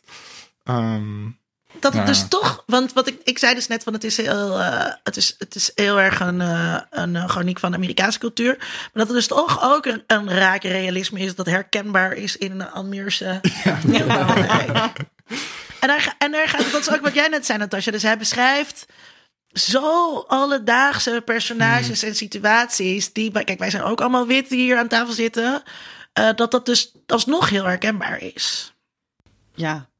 Ja, en het is, het, volgens mij is er ook gewoon niet lekkerder en makkelijker als je snapt, hè, wat ik net zeg bij Stemma Ik voel dat niet, want ik herken dat niet. Of, nou, en ik zie heus wel dat iets goed is. Maar als je hè, dan het iets groter trekt en het iets alledaagser, dat, dat is gewoon heerlijk. Het is fijn om jezelf te herkennen in een character of een mens. Of, en ook dat er gewoon is over normale mensen. Vaak zijn mensen in boeken toch, weet ik veel, altijd of, of het is een, hè, een Schrijvers apart... die een aanstelling aan een universiteit hebben. ja. Ja, en ja. zo'n zwaar leven hebben met hun NUI en... Ja. En Johnny Depp zijn. Ik vroeg, ik vroeg me ook af, die twee jongens, ik dacht op een gegeven moment dat ze verliefd op elkaar waren, maar dat... Volgens mij zit er wel ja, zit er ja. wel, Ja, zit wel in sowieso een homoerotische ondertoon. Ja, Ja. want op een gegeven Ja, moment dacht ik best van, eh, ligt het nu aan mij of uh, Maar ik heb dat dus iets? altijd bij al die, dat, bij al dat soort. Ja, misschien komt dat dus omdat ik die vriendschappen niet goed begrijp. Ik heb het nooit. Ik heb, zag het niet. Nee, maar als ik kijk, dus ook als ik naar die jongens uit de Stranger Things kijk, dan voel ik dus ook de hele tijd een soort. Oh, daar, nee, daar heb dat ontspanning. niet, maar hier had ik dat wel echt. Ja, ik bij het eh, ook wel. Ja, Bij het ook, ja. ja ik snap ik wel. Oh nee, ook niet. Ja, oké. Maar wat was het er voor, voor, voor, voor- ja. Was het er voor jou? eh, nou, die ene, ja, ik weet even niet de namen. Ehm, ja, Wil je dat ik had het idee dat daar, daar iets was, zeg maar. Nou ja, Oh, dat- maar- dan, hebben ze, dan Ja. hebben ze dat lichaam gevonden. Ja, eh, en dan moet die ene die, eh, die moest. Ja, ik heb dit eh, Die die, slimme moest, die moest jongen. eerder al huilen. ja. En dat die zegt die ander, ja, je kan ook naar, eh, naar, naar de universiteit of zo. Of eh, naar, naar high en het school zit of zo zo. arm in arm. En dat ja, precies. En toen dacht de- ik van, oh, dit, voelt als meer dan vriendschap. Mhm. Misschien maar voor een van de twee, maar ik weet niet. eh, Ja. Ik, Maar dat is ook dat een soort van teder momentje is tussen twee Maar dat is dus raar. de hele tijd... Ja. Maar, je- maar dat is dus raar, want eigenlijk is dit gewoon volgens mij hoe vriendschap werkt. Ook als je jong bent. En dan, ja, maar Natasha, eh, toxic masculinity. Ja. Toxic Dat, eh, masculinity Ja, is maar wel echt dat- een bitch daar hoor. god lord, Ehm, oké. Ik zou, Maar ik, ik, jullie zelfs als zien- elfjarig Gaat het zo? Gaat het? Is het hoe Ik heb- ik heb een het in één keer bingo-kaart. een strijd? Wordt het een soort strijd van een soort jongens tegen de meiden? hoe is dat gebeurd? Ja, maar het feit dat je een Tuurlijk is dat normaal, seksualiteit uit vriendschap haalt, zegt misschien meer. oh, ik vind het fijn dat jij dat misschien zou herkennen. Ik vind het fijn dat het ehm characters zijn die da- dat dat stukje het zou kunnen, inderdaad. Maar het is dus, dat is dus King. Je haalt er zelf uit. Je creëert zelf heel veel dingen, omdat hij heel gewoon zo goede characters hebt, dat je dus zelf de dingen ook, ja, hoe zeg je dat nou, de uithaalt die jij belangrijk vindt. Of de dingen ziet die jij, het kan alle kanten op, als Ja. het ware. Ja. En dat, dat is, dat is, Sydney had hier trouwens vast allerlei eh, dingen Oh. over willen zeggen. Ja, eh, over, En misschien dit. dat ik het erin zie, omdat ze gedurende de hele film zo naar tegen elkaar zijn, dat als ze dan aardig tegen elkaar doen, dat het meteen eh, helemaal de andere kant uit En River heeft altijd ook zo'n vibe, hè? Dat heb je hem gezien in My Own Private Idaho. Dat is niet, nee, Oh, dat is echt... eh, dat moet je, ja, dat moet je wel. Als, als, staat als, op de lijst. eh, ja, als, weet ik als, toevallig. Als ja. homo geïnteresseerd in popcultuur moet je dat wel echt kijken. Ja, dat is ook met Neo. Ja, ehm, je hebt dus ook zijn... eh weet hij nou? oh, Keanu Reeves. ja, ik dacht, nog, ja, Gaan we acteurs tegenwoordig bij hun... Ik ben eh, blij dat ik nog de enige ben die niet op dingen komt. Ja, oké. Mag ik nog wat zeggen over die... Mag ik nog heel even hebben over die witheid? Ja, dat mag zeker. Dat, dat dus, dus ehm, het is al alledaags, maar het is, het is dus ook hele alledaagse witheid. En er zit een soort. ehm, ehm, da- ja, daarvoor was het misschien goed als we, als we iemand van kleur erbij hadden gehad. Maar er zit een soort. Het is dus de vanzelfsprekendheid waarmee alle personages eigenlijk wit zijn. Vond ik nu dus wel een beetje opmerkelijk. Terwijl ik dat vroeger helemaal niet had, want toen vond ik het heel logisch dat iedereen in mijn wereld wit was. Dus ook dat iedereen in mijn televisie- en filmwereld wit was. Terwijl nu dacht ik, hé, hey, dat is eigenlijk wel eens zo gek. Want hij is wel, ehm, hij is heel links, eh, Ja. Stephen King. Ook al is de auteur dood. is, is hij dus wel heel links. En ehm, als er dan zwarte karakters zijn, Mhm. dan zijn dat heel zachtmoedige, positieve personages. Heb ik dat goed? Nou, ik heb eh, heel wat dingen gekeken en er zijn inderdaad sowieso bijna alleen maar witte mensen. Ja. En ja, Morgan Freeman. Morgan Freeman is lief. Dan waarschijnlijk ook. En die gast uit de Green Mile is lief. En En, ook die ook gast uit de Mist. van Die man van de Brooklyn. Nine-Nine. Oh ja, Andre, Nee. Andre Brockman. Die, Die, is, is die is niet verschrikkelijk. lief. Nou, Die- ik zat dus de hele nee. tijd te kijken. Is hij, is hij, ben ik me nou, identificeer ik me nou meer met hem? Ik snap hem wel een beetje, ik maar het is niet dat het een aardige goed. man is. Nee, ik vind zijn Schrikkelijke karakter best man. wel... Nou, maar hij is wel gewoon de, de- maar hij is de hoger opgeleide buitenstaander die uit de stad komt. Maar hij zorgt ja, bijna dus dat iedereen eigenlijk een doodgaat. typisch wit mens. En niet per ja, se... dus eigenlijk, ja, misschien, wel, ja, Hmm. misschien eigenlijk wel. Ja. Als ze hem hadden gevolgd, was iedereen doodgegaan. Ik wil het straks nog even los over de mist hebben. Oké. Ja. Ehm, ja hoor, je mag het nu over de mist hebben. het Ja, als we klaar zijn over witheid. nou ja, misschien kunnen we het gewoon hebben over wat we de betere en de slechtere. Want we moesten even natuurlijk in het begin wat vinden we het beste. Hmm. Maar meer van, ik bedoel, er zijn natuurlijk ook wel gewoon dingen die goed zijn, maar niet het beste. Of die je verschrikkelijk vindt eh, qua adaptatie. Het allerbeste vind ik het einde van de mist. Ja, dat vind ik dus echt het allerdomste. Ik wist dat je dat ging zeggen. God. Maar, oké, maar dat is dus een ding, want de mist, de film heeft dus een ander einde dan het boek. Mhm. En eh spoiler, ja, spoiler. Ja, alert. tuurlijk, Ja, joh. spoiler maar. Ja, Ik heb 2006, gezien, maar spoiler. volgens Oké. mij. Eh, de mist is. eh, eh, er- was een hele rare storm. eh, man met zijn komt kinderen. letterlijk een mist van Ja, de bergen naar Het beneden. is in een klein dorpje in Maine. Oh, wow, wat? En er komt dus een mist aan de bergen. En, maar alle mensen zijn verzameld in de supermarkt. Hmm. En dan eh, blijken er allemaal in grote insecten en rare octopusachtige wezens in die mist te zitten. Everybody's gonna die. En dan in die supermarkt krijgen ze allemaal heel erg ruzie. Dus het gaat over de. oh, niet, het gaat dus eigenlijk niet over. Het gaat, eigenlijk gaat het niet over die gigantische het gaat over de kakkerlakken, maar mensen over de die mens. elkaar... Oh, ja. En die dan gek aan het einde moeten ze dus uit die supermarkt. Want uh, rally-gekkies. Vat ik het zo goed Ja. samen? En ehm, dan, dan vlucht dus de, de, de man die oorspronkelijk met zijn zoontje ging. En een vrouw die we kennen uit The Walking Dead.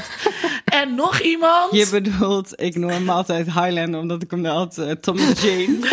En die vrouw, die blonde vrouw. oh ja, die blonde vrouw weet ik niet. eh. Tom- Thomas Jane, ja, ja, die, die- lijkt op de En dan, oké, Highlander. het einde, ik heb er opgeschreven. Het einde is interessant. Hoofdpersoon doodt zijn zoon en medereizigers, zodat ze niet ten prooi vallen aan de reuzeninsecten. Mhm. Net voordat hij gered wordt. Dus hij kluk, klukt, weet je wel, dan heeft hij geen kogels meer. Ja. En dan Oh, nee. doemt daar de redding op. En dan moet hij dus heel hard huilen, want hij heeft net zijn zoontje vermoord. En oké, duister. wat vonden jullie daarvan?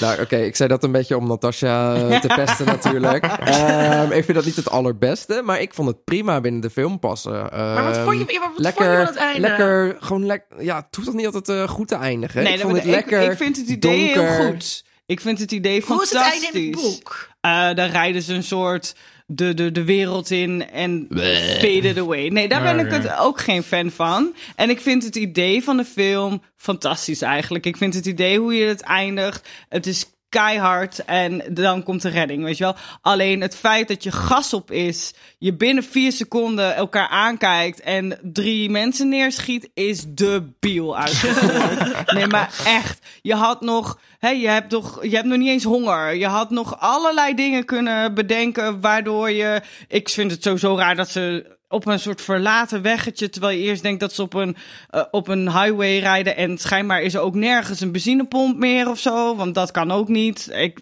ik vind het gewoon, het is niet goed uitgewerkt. Het idee is wel, vind ik heel goed. Het is heel donker, het is heel duister. Ik bedoel, heerlijk. Het hoeft niet altijd inderdaad, eh, maar het is natuurlijk, ik, ik, echt, ik zat weer terug te kijken. Ik denk echt, wat de fuck zit, wat echt gewoon letterlijk, die auto is, loopt stil, zeg maar. Eh, ze, hij, alsof ze het al helemaal besproken hadden of zo. Ze kijken elkaar een En, beetje aan. maar- dit, dat ze zijn anderhalf, hoe lang hebben ze in die supermarkt gezeten? Anderhalf dag? Twee? Ja, Het is ook niet volgens dat dit mij al 2,5 weken dag of zo. duurde. Maar jij- precies. Jij verwacht van mensen in een irrationele situatie dat ze rationele beslissingen nemen. Dat- Nee, dat, gebeurt gewoon. Dit niet. is een rationeel besluit eigenlijk. Want ze hebben hier heel goed over nagedacht. Mhm. Dat de monsters, ze willen niet dood door de monsters. Dus schieten we elkaar Nee, maar af. Ja, maar ze zijn niet- Maar ze hebben niet de vorige stappen gedaan. Nee, nou, het, het dat was leuk geweest als je de opbouw ernaartoe had gehad met... eh, we zijn bijna verhongerd, we hebben echt nog gepoogd om een andere auto te vinden. Weet ik veel wat. Dit is gewoon, ik stop de auto, ik schiet drie ne- mensen neer. Nee, ze zijn gewoon Het- gek geworden door de situatie. Ja, maar ze- niet in anderhalve dag. Dat is om twee dagen. Dat vind ik Ze echt hebben zo... octopusarmen gezien en eh, gigantische Ja, maar eh, mensen hebben zo'n groot overlevingsdrang. Daar heb je echt geen... Dit, dit is gewoon Maar voor hij mij had die niet- overlevingsdrang ook wel, maar hij schoot wel gewoon eerst zoontje dood. Ja, die ook nog even wakker wordt. Wakker wordt en naar hem kijkt. En ah, la, la, weet je wel. Niet iets zegt, maar gewoon... En iedereen, niemand schreeuwt, niemand is bang. Iedereen is een soort Het was complete... Boom, klaar. Schiet- Oké. Schiet mij maar dood. Maar ik vond nee, hier maar- dus, dus heel weinig character development in zitten. Ja, maar dat is dus ook gewoon omdat het boek is ah, 600 keer beter. Ja, Hè, zoals altijd. want daar schijnt toch ook dat hij is vreemd gegaan. En ook, Nou ja, het is eh, de, sowieso is het de, eh, de characters in de supermarkt zijn veel sterker. Die mevrouw is niet per se een religie-gekkie in, in, in, zeg maar zoals in de film, maar meer een soort van conspiracy-gekkie überhaupt. En eh, zij is veel minder aanwezig. In de film is ze heel erg, weet je wel. op een En, gegeven en de andere. hebben ze bedacht dat, ze, dat, ze, dat het goed is om eh, mensen te offeren aan dit Ja, ik vond dat wel echt een van de beste dingen Ja, van de maar het film. gaat gewoon Op te zich, hoe zij... Ja, het gaat wel misschien, eh, het gaat misschien wel iets te snel, maar ik vond haar wel een van de het oh engste uit de film in zeker. ieder geval. Zij is het grote gevaar. Hè, zoals King wel vaker eh, eh, georganiseerde re- religie is, is, nou ja, groter gevaar dan een paar gekke zwermende beestjes Mhm. buiten. Maar ja, het, de characters zijn wel eh, ja, wat vlakker dan in, de boek, in het boek natuurlijk. Wat dan zich ook niet Is heel Maximum raar is. Overdrive niet dezelfde film als The Mist? Nee. Nee, maar in de zin, in de zin dat. ehm, eh, ook in Maximum Overdrive Ja, is er de dreiging van buiten. Zij kwamen allemaal samen in die diner. Er zijn onderlinge spanningen.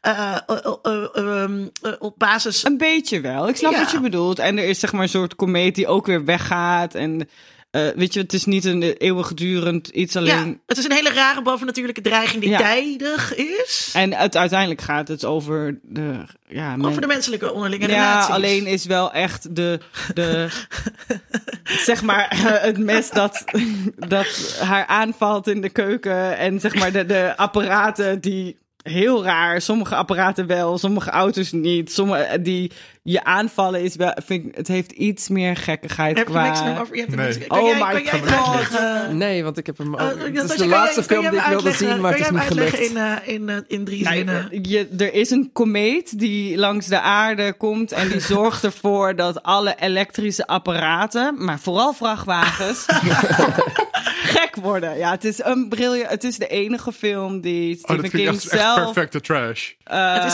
perfect perfecte trash. Ja. Het is de slechtste film die ik ooit gezien heb, maar die het meest entertaining is, Aha. zeg maar. En het is de enige film die eh, King zelf heeft geregisseerd Oh. in zijn jaren dat hij heel erg verslaafd was aan Aha. cocaïne. Verbaast echt- me niks Het met is dit ook echt een verhaal. film voor stoners. Ja, het is Oh, heerlijk. En het is, het is hilarisch. Ja, Het is heel grappig. Het is echt heel grappig, maar het is wel echt een hele slechte film. Mhm. Ja, het, het is ook gewoon slecht geacteerd, slecht alles, weet je. de- Ja, dus, dus, ehm, Dus eh, en daarna heeft eh, King nooit Wat- meer wat geregisseerd. nee, wat dat was, is- kijk dat en hoe- ik hoef het niet meer. Qua aardig weetje, omdat Sydney er niet is en die zou dat normaal, zou die dan Ja. deze aardige weetjes vertellen. Ehm, de film was dus genomineerd voor twee eh, Golden Raspberry Awards. Aha. Eh, eh, waaronder, eh, of, dus de, voor, de slechtste regisseur voor King en de slechtste acteur voor Emilio Estevez. Aha. Maar ze verloren Holy moly, Van- hoe dan? Prince in Under the Cherry Moon. Jullie moeten niet lachen, maar Prince, Under the Cherry Moon is een film van Prince. Oké. En met Prince, Prince. Ja, The ja, Prince. ja. Maar niet- goed, dit is de Ja. slechtste film die ik ooit gezien heb, denk ik, qua... Dat komt omdat je Under the Cherry Moon niet hebt gezien. Dat is waar. Wat wel echt een aanrader is ook om te kijken qua slechtheid. En ik vind Emilio Estevez een van de betere dingen aan deze film. Ik vind hem dus ook helemaal niet slecht acteren. Zo is hij gewoon. Maar acteert hij dan wel? Maar dit This is, he dit acts. als ik als je zeg maar een film van King wil zien. Ja, nou, dit, ik weet niet of ik hem kan aanraden, maar Ik het wel. is wel. Ja, ik was heel blij fun. dat Dan Hessler Forrest mij Maximum Overdrive had aangeraden en dat ik hem had gekeken, omdat ik het dus juist. ehm, eh, ja, ik vond de mist bijvoorbeeld een beetje saai. Want ik ook al. Ik had al een hele dag Stephen King erop zitten, zeg maar. En Maximum Overdrive is gewoon. Ja, het is zo campy trash. Ja, het is campy dat het trash. gewoon fantastisch Doet een is. beetje denken aan Sleepaway Camp of zo, maar dan heel anders. Oh, Maar nou wel. wil ik hem meteen zien. Ja, nee, maar hetzelfde trashy, campy-achtige, slechte acteren. Heel ander verhaal Ja. natuurlijk. Maar wel die, ja, die slechtheid die hilarisch is. En die je dus, waar je uren over kan praten. Maar ik En denk ik- dat de luisteraars Sleepaway Camp niet kennen. Nou, dan moet je die ook maar kijken. En dat was meer voor jou dan.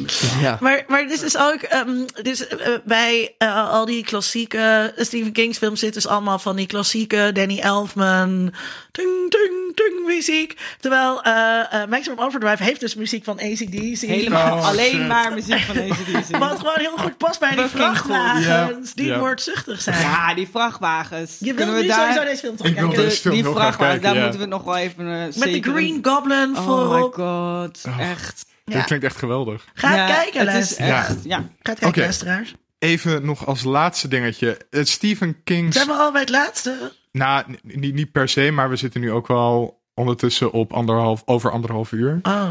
Ja. We hebben het Ja. amper over adaptaties Ik wil een. Dreamcatcher. Oh, Oh ja, dat wil ik. Ja, we hebben het zo weinig nog over echt. Er zijn nog maar- wel dingen die ik echt nog wil moeten Oké. Ja. Maar misschien kunnen we een stukje van iets veel weghalen, wil ik zeggen. oh nee, onze Nee, luisteraars we gaan moeten gewoon. Nee, doorzetten. ja. Nee. Maar het Doe mag net niet als de eeuw van de amateur. Maar het idee Gewoon was niet 2,5 uur langer dan twee uur. Oh. Ja, dat kunnen we wel Ja, dat houden we in de gaten. Ja. We doen gewoon geen vooruitblik.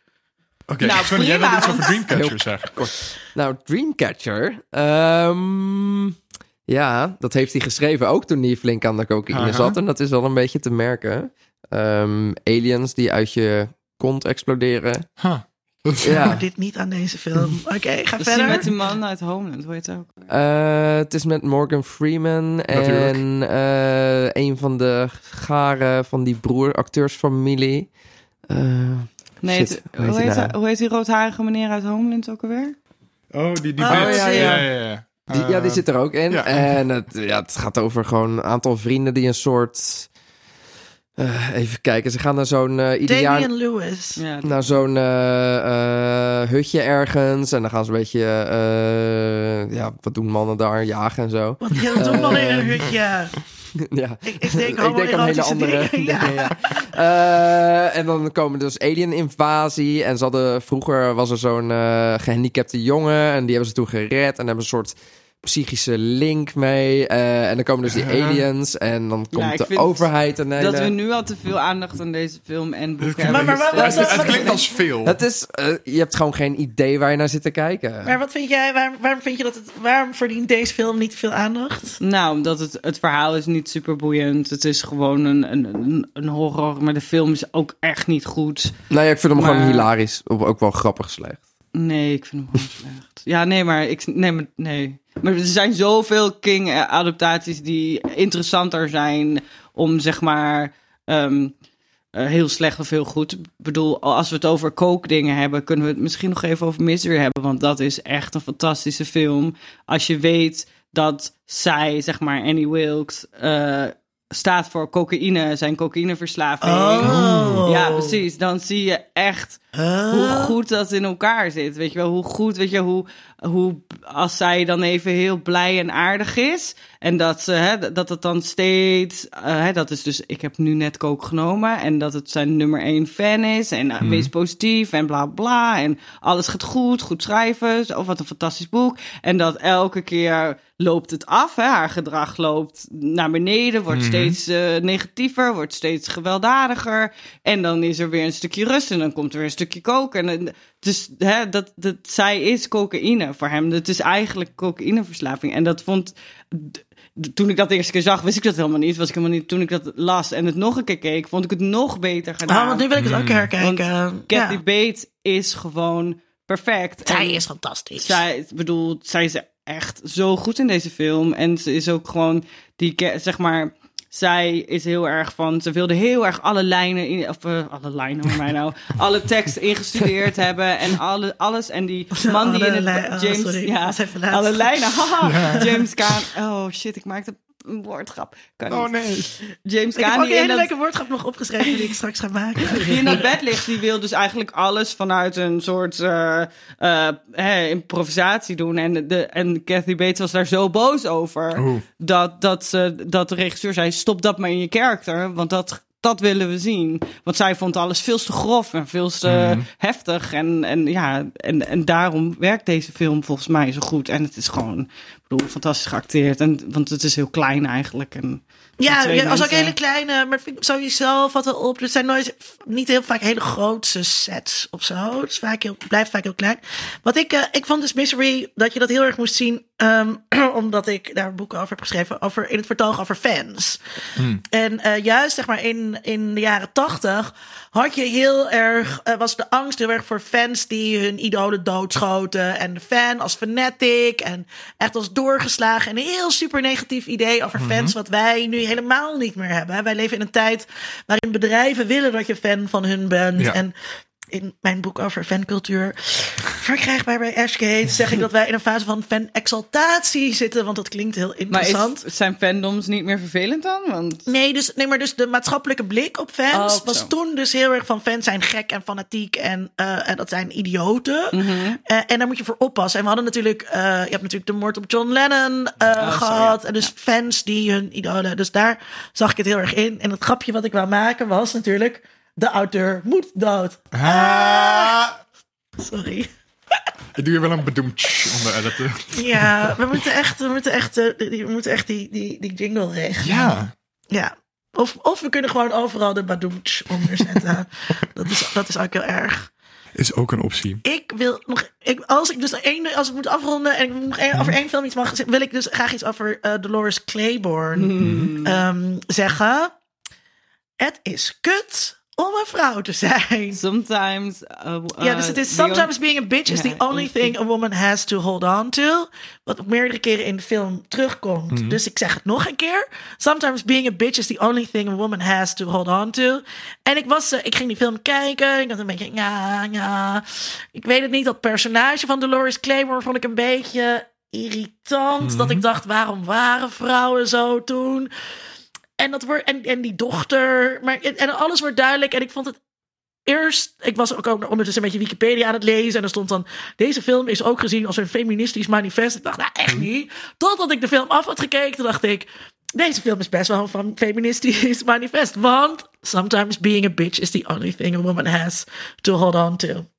Je hebt hem niet gekeken. Ik heb hem niet gekeken. Nee, het is kut om een vrouw te zijn. En ik vond dus, ik vind dus, eh, ik was dus sowieso natuurlijk aan het nadenken over hoe hij omgaat met eh, gender. En eh, Misery, wat ik dus ook in Misery, wat ik in Misery las, wat niet betekent dat het erin zit, maar wat ik in Misery las, is ook hoe ellendig het is om als man afhankelijk te zijn van een vrouw. En want hij is helemaal hulpeloos. En heel veel vrouwen zijn dat natuurlijk door de eeuwen heen geweest van mannen, zeg maar, zonder enige agency, zonder mogelijkheid om daaruit te breken. Dus ik, ik dacht ook, is dit eigenlijk kritiek op, op de vice versa situatie? Is dat eigenlijk niet ook een heel feministische film? Ik denk dat je iets te veel erachter zoekt, maar ik... eh, Oh, ik mag zelf betekenis geven. Ik mag heel veel dingen oké, over. nee, maar dat, eh, zeker. Ik, ik, ik zie dat niet, maar ik snap wel Maar dat wel die daar- afhank ja, maar jij je hebt het heel erg over die kook en die afhankelijkheidsrelatie eh, zie je als een metafoor voor afhankelijkheid van eh, middel. Mhm. En ik las het dus heel erg als een, als een mannen aan tafel houden nu hun mond. Iets Maar echt King, King is sowieso geen slecht eh vrouwenpersonage. Nee, het tegenovergestelde. Ik Wat vind, ik hem dus, ik, vind ja. hem, ik, ik vind hem dus dat die. Dat, welke film is dat ook weer met Jack Nicholson? Dat dan gezegd wordt: How do you write women so well? Ga ik ook even opzoeken. Maar nee, ik vind dat hij heel goed over vrouwen schrijft. Want we hebben Gerald's Game op Netflix. Die kan je dus nu ook gewoon kijken. Is ook Mhm. een film van nu. Dat vond ik ook best wel sterk gedaan. Ook daar is weer, zeg maar, heb je twee characters als het ware. En is, ik ga het niet spoilen, want je moet het echt gewoon even Mhm. kijken. Eh, het mens, de man eigenlijk vooral. As Good As It Gets, de film met Jack Nicholson, waarin Jack Nicholson een auteur speelt. En dan wordt er tegen hem gezegd: How you write women so well. Sorry. Ja, ga verder. En dan, eh, nou ja, je ziet heel erg, het, is, de hoofdrolspeelster is, is een vrouw, hè, maar die, die, de mannen in haar leven zijn echt monsters. En wel met een, eh, en echt menselijke monsters. Die zijn veel enger dan die meneer in de hoek, die misschien of wel niet of wel monster is, zeg maar. En dat, ik vind dat hij dat ook heel goed doet. En heel, ja, heel goed ook gaat om met haar verleden. Want er zit natuurlijk heel verleden met haar vader en met haar, man. En eh, er, hè, er zit een stukje misbruik in. En dat doet hij echt heel knap. Want ja, dat, dat is niet altijd zo. Ik ben het er helemaal mee eens. Sonny, wat Nee, vind die, jij die daarvan? film die speelt zich bijna helemaal op één plek af. En het zijn wat flashbacks en zo. En toch ben je gewoon de hele tijd geïnteresseerd eh, in wat er gebeurt. Dat is ook heel knap gedaan. Eh, zij speelt het ook heel goed. Eh, en geregisseerd door Mike Flanagan, die nu de... Hoe heet het met het huis? Dat horror... De House on the Hond. The House, de- de, Hunting, Haunting of Hill ja, House. eh, de beste horrorregisseur van dit moment. Ehm, Agreed. Er zit één heel naar moment in waarin ik wel weg moest kijken. met haar Maar dat mogen we Nee, niet zeggen we natuurlijk. Dus niet, eh, ga vooral die film kijken. qua... En ik wil nog even één ding zeggen over wat ik de slechtste adaptatie vind. Oh, ja? En dat is The Dark Tower. En ik wil het Die er heb ik heel bewust niet gekeken. niet over hebben verder. Ja. Maar, ik wil hem wel genoemd hebben, want dat zijn mijn absoluut favoriete boeken van Ja. King. En het is, ik, op waar- een of andere manier is er dus geen goede. Sowieso kan je er geen film van maken, vind ik. Het zijn weet ik veel hoeveel boeken. Je kan Mhm. niet zoveel boeken in één film. Dan moet je er een reeks van maken. Dus doe dan maar televisie, want daar zijn we nou eenmaal tegenwoordig een stuk beter in dan Mhm. films, vind ik. Maar het lukt op een of andere manier niet, nog niet. Maar het komt ook omdat dit niet, natuurlijk niet echt horror is, maar vooral fantasy. En het is ook Hmm. nog een soort western fantasy. Dus het is gewoon veel ingewikkelder, denk ik. Ja, maar we hebben Westworld, dus ik, ik snap niet... Ja, maar goed, dat is dus, Ik- dat is dus een serie die ook niet helemaal... Die ook een beetje in het tweede seizoen van de... Ja, afgekeken. Nee. afvliegt. Ja. Dus het kan wel, maar het is heel moeilijk om zeg maar trouw aan die boeken te blijven en toch ook een goede interpretatie. Want het lukt niet. Het zijn hele oude. De, die eerste Ja, ik- boeken zijn uit de jaren zeventig, geloof Mhm. ik. Dus d- het lukt niet om hier een goede. En dat vind ik echt heel erg. Want en ergens ook niet, want. Het, is, het gaat, vind ik, bij die boeken heel erg over een wereld creëren in je eigen hoofd. Van, hè, Mhm. Zoals fantasy altijd werkt. Maar eh, ja, ergens vind ik het ook teleurstellend dat het niet lukt. Want het is, het is zo goed en het is wel, het is Stephen King, maar het is echt geen horror, weet je wel? Het is geen It of het is geen... En ja, de characters, ja, Maar- nou ja. Maar ik snap niet hoe je, hoe je dat ook denkt als studio, zeg maar. Van, we gaan even, eh, we gaan deze serie verfilmen. En, of, eh, dus we brengen nu één film uit. En we zien wel hoe het gaat. Of we doen, en we doen dan meerdere boeken in één. Of delen uit boeken allemaal in één. En dan ook nog Matthew McConaughey. Ik, ik eh, begrijp er ook helemaal niks van. Maar ik ben dus ehm, bang, ik weet, niet, maar ook met deze aflevering van deze podcast, want er is nog zoveel dat we niet besproken hebben. Ja. We hebben het Ja, helemaal ja, niet heel over veel. Shawshank Redemption gehad, wat toch wel gezien wordt als ja, een van allerbeste films. over. We hebben het niet over de Green Mile eh, eh, gehad. Hmm. Eh, en het is, het is eh, denk ik heel moeilijk om recht te doen eh, als regisseur als je zo'n boek gaat adapteren. En dus ook om in zo'n podcast recht te doen. Want het oeuvre is zo enorm. Ja. Ik Zitten was ook best zoveel dingen in. zenuwachtig, zeg maar, niet zozeer voor, oh, hè, dit is een podcast opnemen moeilijk, maar meer van, hoe ga je dit nou... vragen jou wel elke keer voor de hele brede thema's. Ja, hoe ga je dit nou goed in Ik, ik heb er ook echt moeite mee gehad om zeg maar, genoeg films te kijken. Ja, ook dat. Ik bedoel, Ja. dat is onmogelijk. En dan weet ik nog best wel veel dingen, maar je weet gewoon bijna niet waar je op moet focussen, omdat er zoveel is. Dit kan, ook zoals je hè, bepaalde boeken niet kan filmen, kan je dit niet in, in een eh, kleine twee uur even alles doorspreken. Dit, en, dit- eh, ja, dit geeft ook wel een beetje antwoord op mijn laatste vraag eh, waarmee ik wilde afsluiten. Eh, en dat sluit ook aan op de Dark Tower. Want in de boekenserie eh, is het daardoor een multiverse, begreep ik. Dat de, al zijn boeken door de Dark Tower-serie soort van aan elkaar Nou, hangen. Als in hetzelfde universum. Nee, sowieso heeft King, eh, zeg maar, in zijn wereld, zeg maar, in een boek vaak referenties naar andere. Het is al, de, de gevangenis is altijd Shawshank. Ja, En het is altijd in Maine en je hebt altijd Castle Rock, eh, Ja. Castle Rock en altijd nou ja, en daarom is denk ik Castle Rock als begin van een soort versie met verhaal. Dat, dat, De serie bedoel je? Ja, de serie. Ja, ja, ja, ik denk, ik, jullie vonden het einde niet goed, ik ben het daar niet mee eens, maar ehm, dat is wel een goed begin om zeg maar een soort.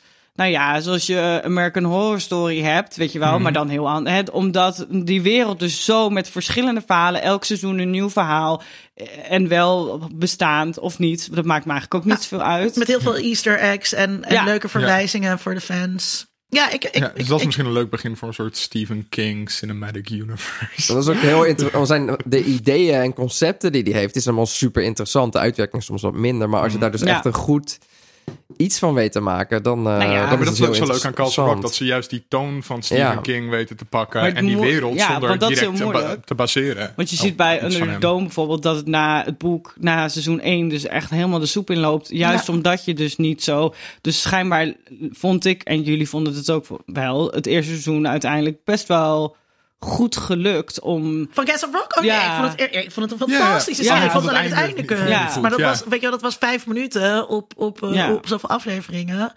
Ehm, ja, en Under the Dome vond ik ook het eerste seizoen inderdaad heel tof. En ook heel leuk, de premisse. Ja, ook heel En dan- anders gewoon. Ja. Ja, en op een gegeven moment zag dat dan weer weg. En wij hadden het toen ook over dat misschien ook wel dat het slechte einde van Castle Rock een soort eerbetoon was aan King. Dat alle eindes van King gewoon niet goed zijn. Ja, niet alle.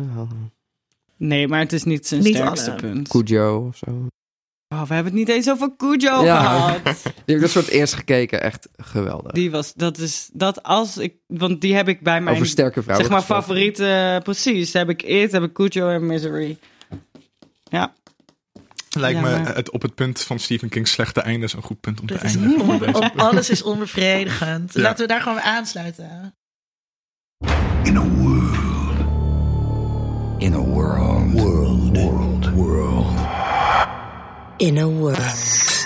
Ja, zoals gebruikelijk sluiten we altijd af met waar we naar uitkijken in de komende tijd. Eh, daar hadden we aan het begin wat moeite mee, dus ik hoop dat iedereen iets bedacht heeft. kreun. Heb je iets bedacht, Linda? Ik ga gewoon iets jatten wat Natasja zei. Oh.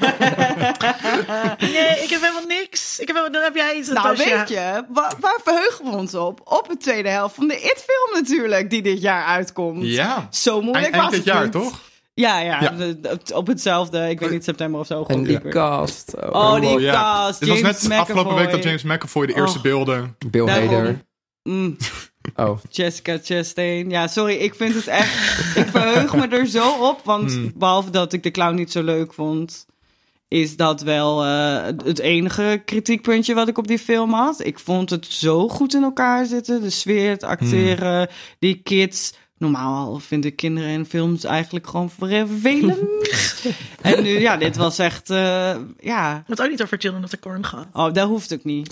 Nee, ik dit is de enige eh, film die ik af heb gezet met het terugkijken. Want, Oh, ik heb eh, het terugkijken, ja. maar eh, ja, dat. En eh, er komt een eh, Lord of the Rings serie. Ja. Dus daar kunnen we ons op verheugen. Daar is nog weinig van bekend. Op want- welk platform komt die? Amazon. TV? Of Amazon, oké. Toch? Ja, Ja, Amazon. Amazon. En eh, wat ik eigenlijk het leukste vind, is dat Utopia, de Britse Oh, ik dacht... serie, niet de, Nee, de nee. soort, wat, eh, wat is dat voor een... eh, John de Mol, eh, langlopende Nee. reality. Utopia, de, de, de, de, de Britse serie, die, ja, die moet je maar gewoon even kijken. Die wordt verfilmd. En de, die, de, dat komt door Gillian Flynn. En dat, die is van Gone Girl. Dus daar, daar, dat is ook allemaal nog net eh, bekendgemaakt hoor. Maar want we hebben het gewoon wel vaak over waar we op, ons op verheugen. Dus ik dacht, ik breng even wat nieuws. Wat wel, dit staat voor volgens mij 2021 of zo. Dus het duurt nog even. Maar dat was toch, dit was toch gewoon jaren aan de gang dat David Fincher probeerde te maken en dat het niet lukte. ja, maar nu dus eh, bij Amazon een nieuwe mevrouw hebben. Sonny die- kijkt echt super Ja, eh, Echt, iedereen gaat die serie, eh, de Engelse mond kijken. want Ja, ik ben ook bang dat het niet zo goed wordt als de, als de, als de Britse versie. Want die is echt bijzonder goed. Eh, visueel is het het sterkste wat ik denk ik in tijden, in jaren heb gezien. En dan zit er dus ook nog heel veel inhoud bij. Ja, het is een beetje moeilijk om te omschrijven. Je moet het maar gewoon kijken, want ik wil het niet spoilen. Echt niks. Sorry. Jessica Hyde. Eh, ja, ehm, Pokémon Detective komt. eh, Yes. Ja, ik vond het ook Ik moeilijk. zag de posters Bijna Pathé. Ik er heel vrolijk van. 8 mei. Ja, daar kijk ik toch wel naar uit. hoor. Ik ben opgegroeid met Pokémon. Dat vind Ja, ik, eh, is leuk, gewoon nostalgie. Ehm, en En ik, Deadpool is Pikachu. ja, nou, ik was daar raar. dus best wel huiverig over. Ja. Eh, en toen zag ik die trailer en toen dacht ik van, oh, dit is eigenlijk hartstikke leuk. Toch gewoon een andere manier om die Ja. wereld te zien. Dus eh, ja, daar kijk ik wel naar uit. En verder, eh, we hebben het veel over Amazon Prime, eh, geen Netflix Ja? vandaag. Good Omens komt over een maandje. Ja, ik zie Natasha al helemaal ja, die heb ik hier al een keer. ja, maar ik dacht, het komt nu echt bijna. Dus ik dacht, zeg het nog maar een keer Mhm. met David Tennant en Michael Sheen. Eén is een engel, ander is een demon. En die gaan het einde van de wereld proberen te stoppen. Nou ja, ze zijn bevriend en ze weten niet zo goed hoe ze daarmee om moeten gaan vooral. Mm, Ja, maar ze, Maar Ja. goed, kijk die shit. Ze gaan het toch samen tegenhouden, dat is toch het eh, idee? Er zat in de Nee, trailer. dat Oké. Ja, eh, ik kijk zelf eh, uit naar eh, het laatste deel in de soort van X-Men prequel films die we de laatste jaren hebben gehad. Eh, Dark Phoenix. Eh, ook met Sophie Turner van Game of Thrones in een soort van de hoofdrol. Of als slechterik. Of in ieder geval degene waar het verhaal om dra- draait. Ehm, ik ben heel benieuwd hoe ze dat gaan afronden. En dit is waarschijnlijk het laatste wat we van deze versie van de X-Men gaan zien. Nu die weer terug onder zitten bij Marvel. Ehm, dus dat is ook weer een soort afsluiter van een ding binnen de comicwereld.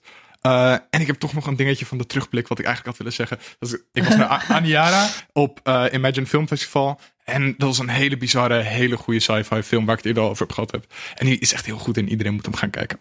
Ik heb toch eh, iets voor de vooruitblik, want dat had ik van Natasha gehad en zij heeft het niet gezegd. Maar ze vertelde me net dat er een serie komt over Catch, Catch 22, wat een fucking amazing boek is. Ehm, dus ik weet er niks van, maar dat, Nee, dat ik het- weet er niet heel veel van, behalve dat het eh, geregisseerd wordt door George Clooney en geproduceerd door George Clooney. En George Clooney En speelt erin. erin. Alle- allemaal George Clooney. En het is George grote... Clooney is geen River Phoenix, maar Je River er maar Phoenix is doen. dood. Dus ja, nee. Ik ben ook benieuwd. Het Ja, was maar een Catch tip 22 van, vind ik echt uh, Joseph Heller, fantastisch boek. Dus daar zie ik naar uit. Ja. Ja.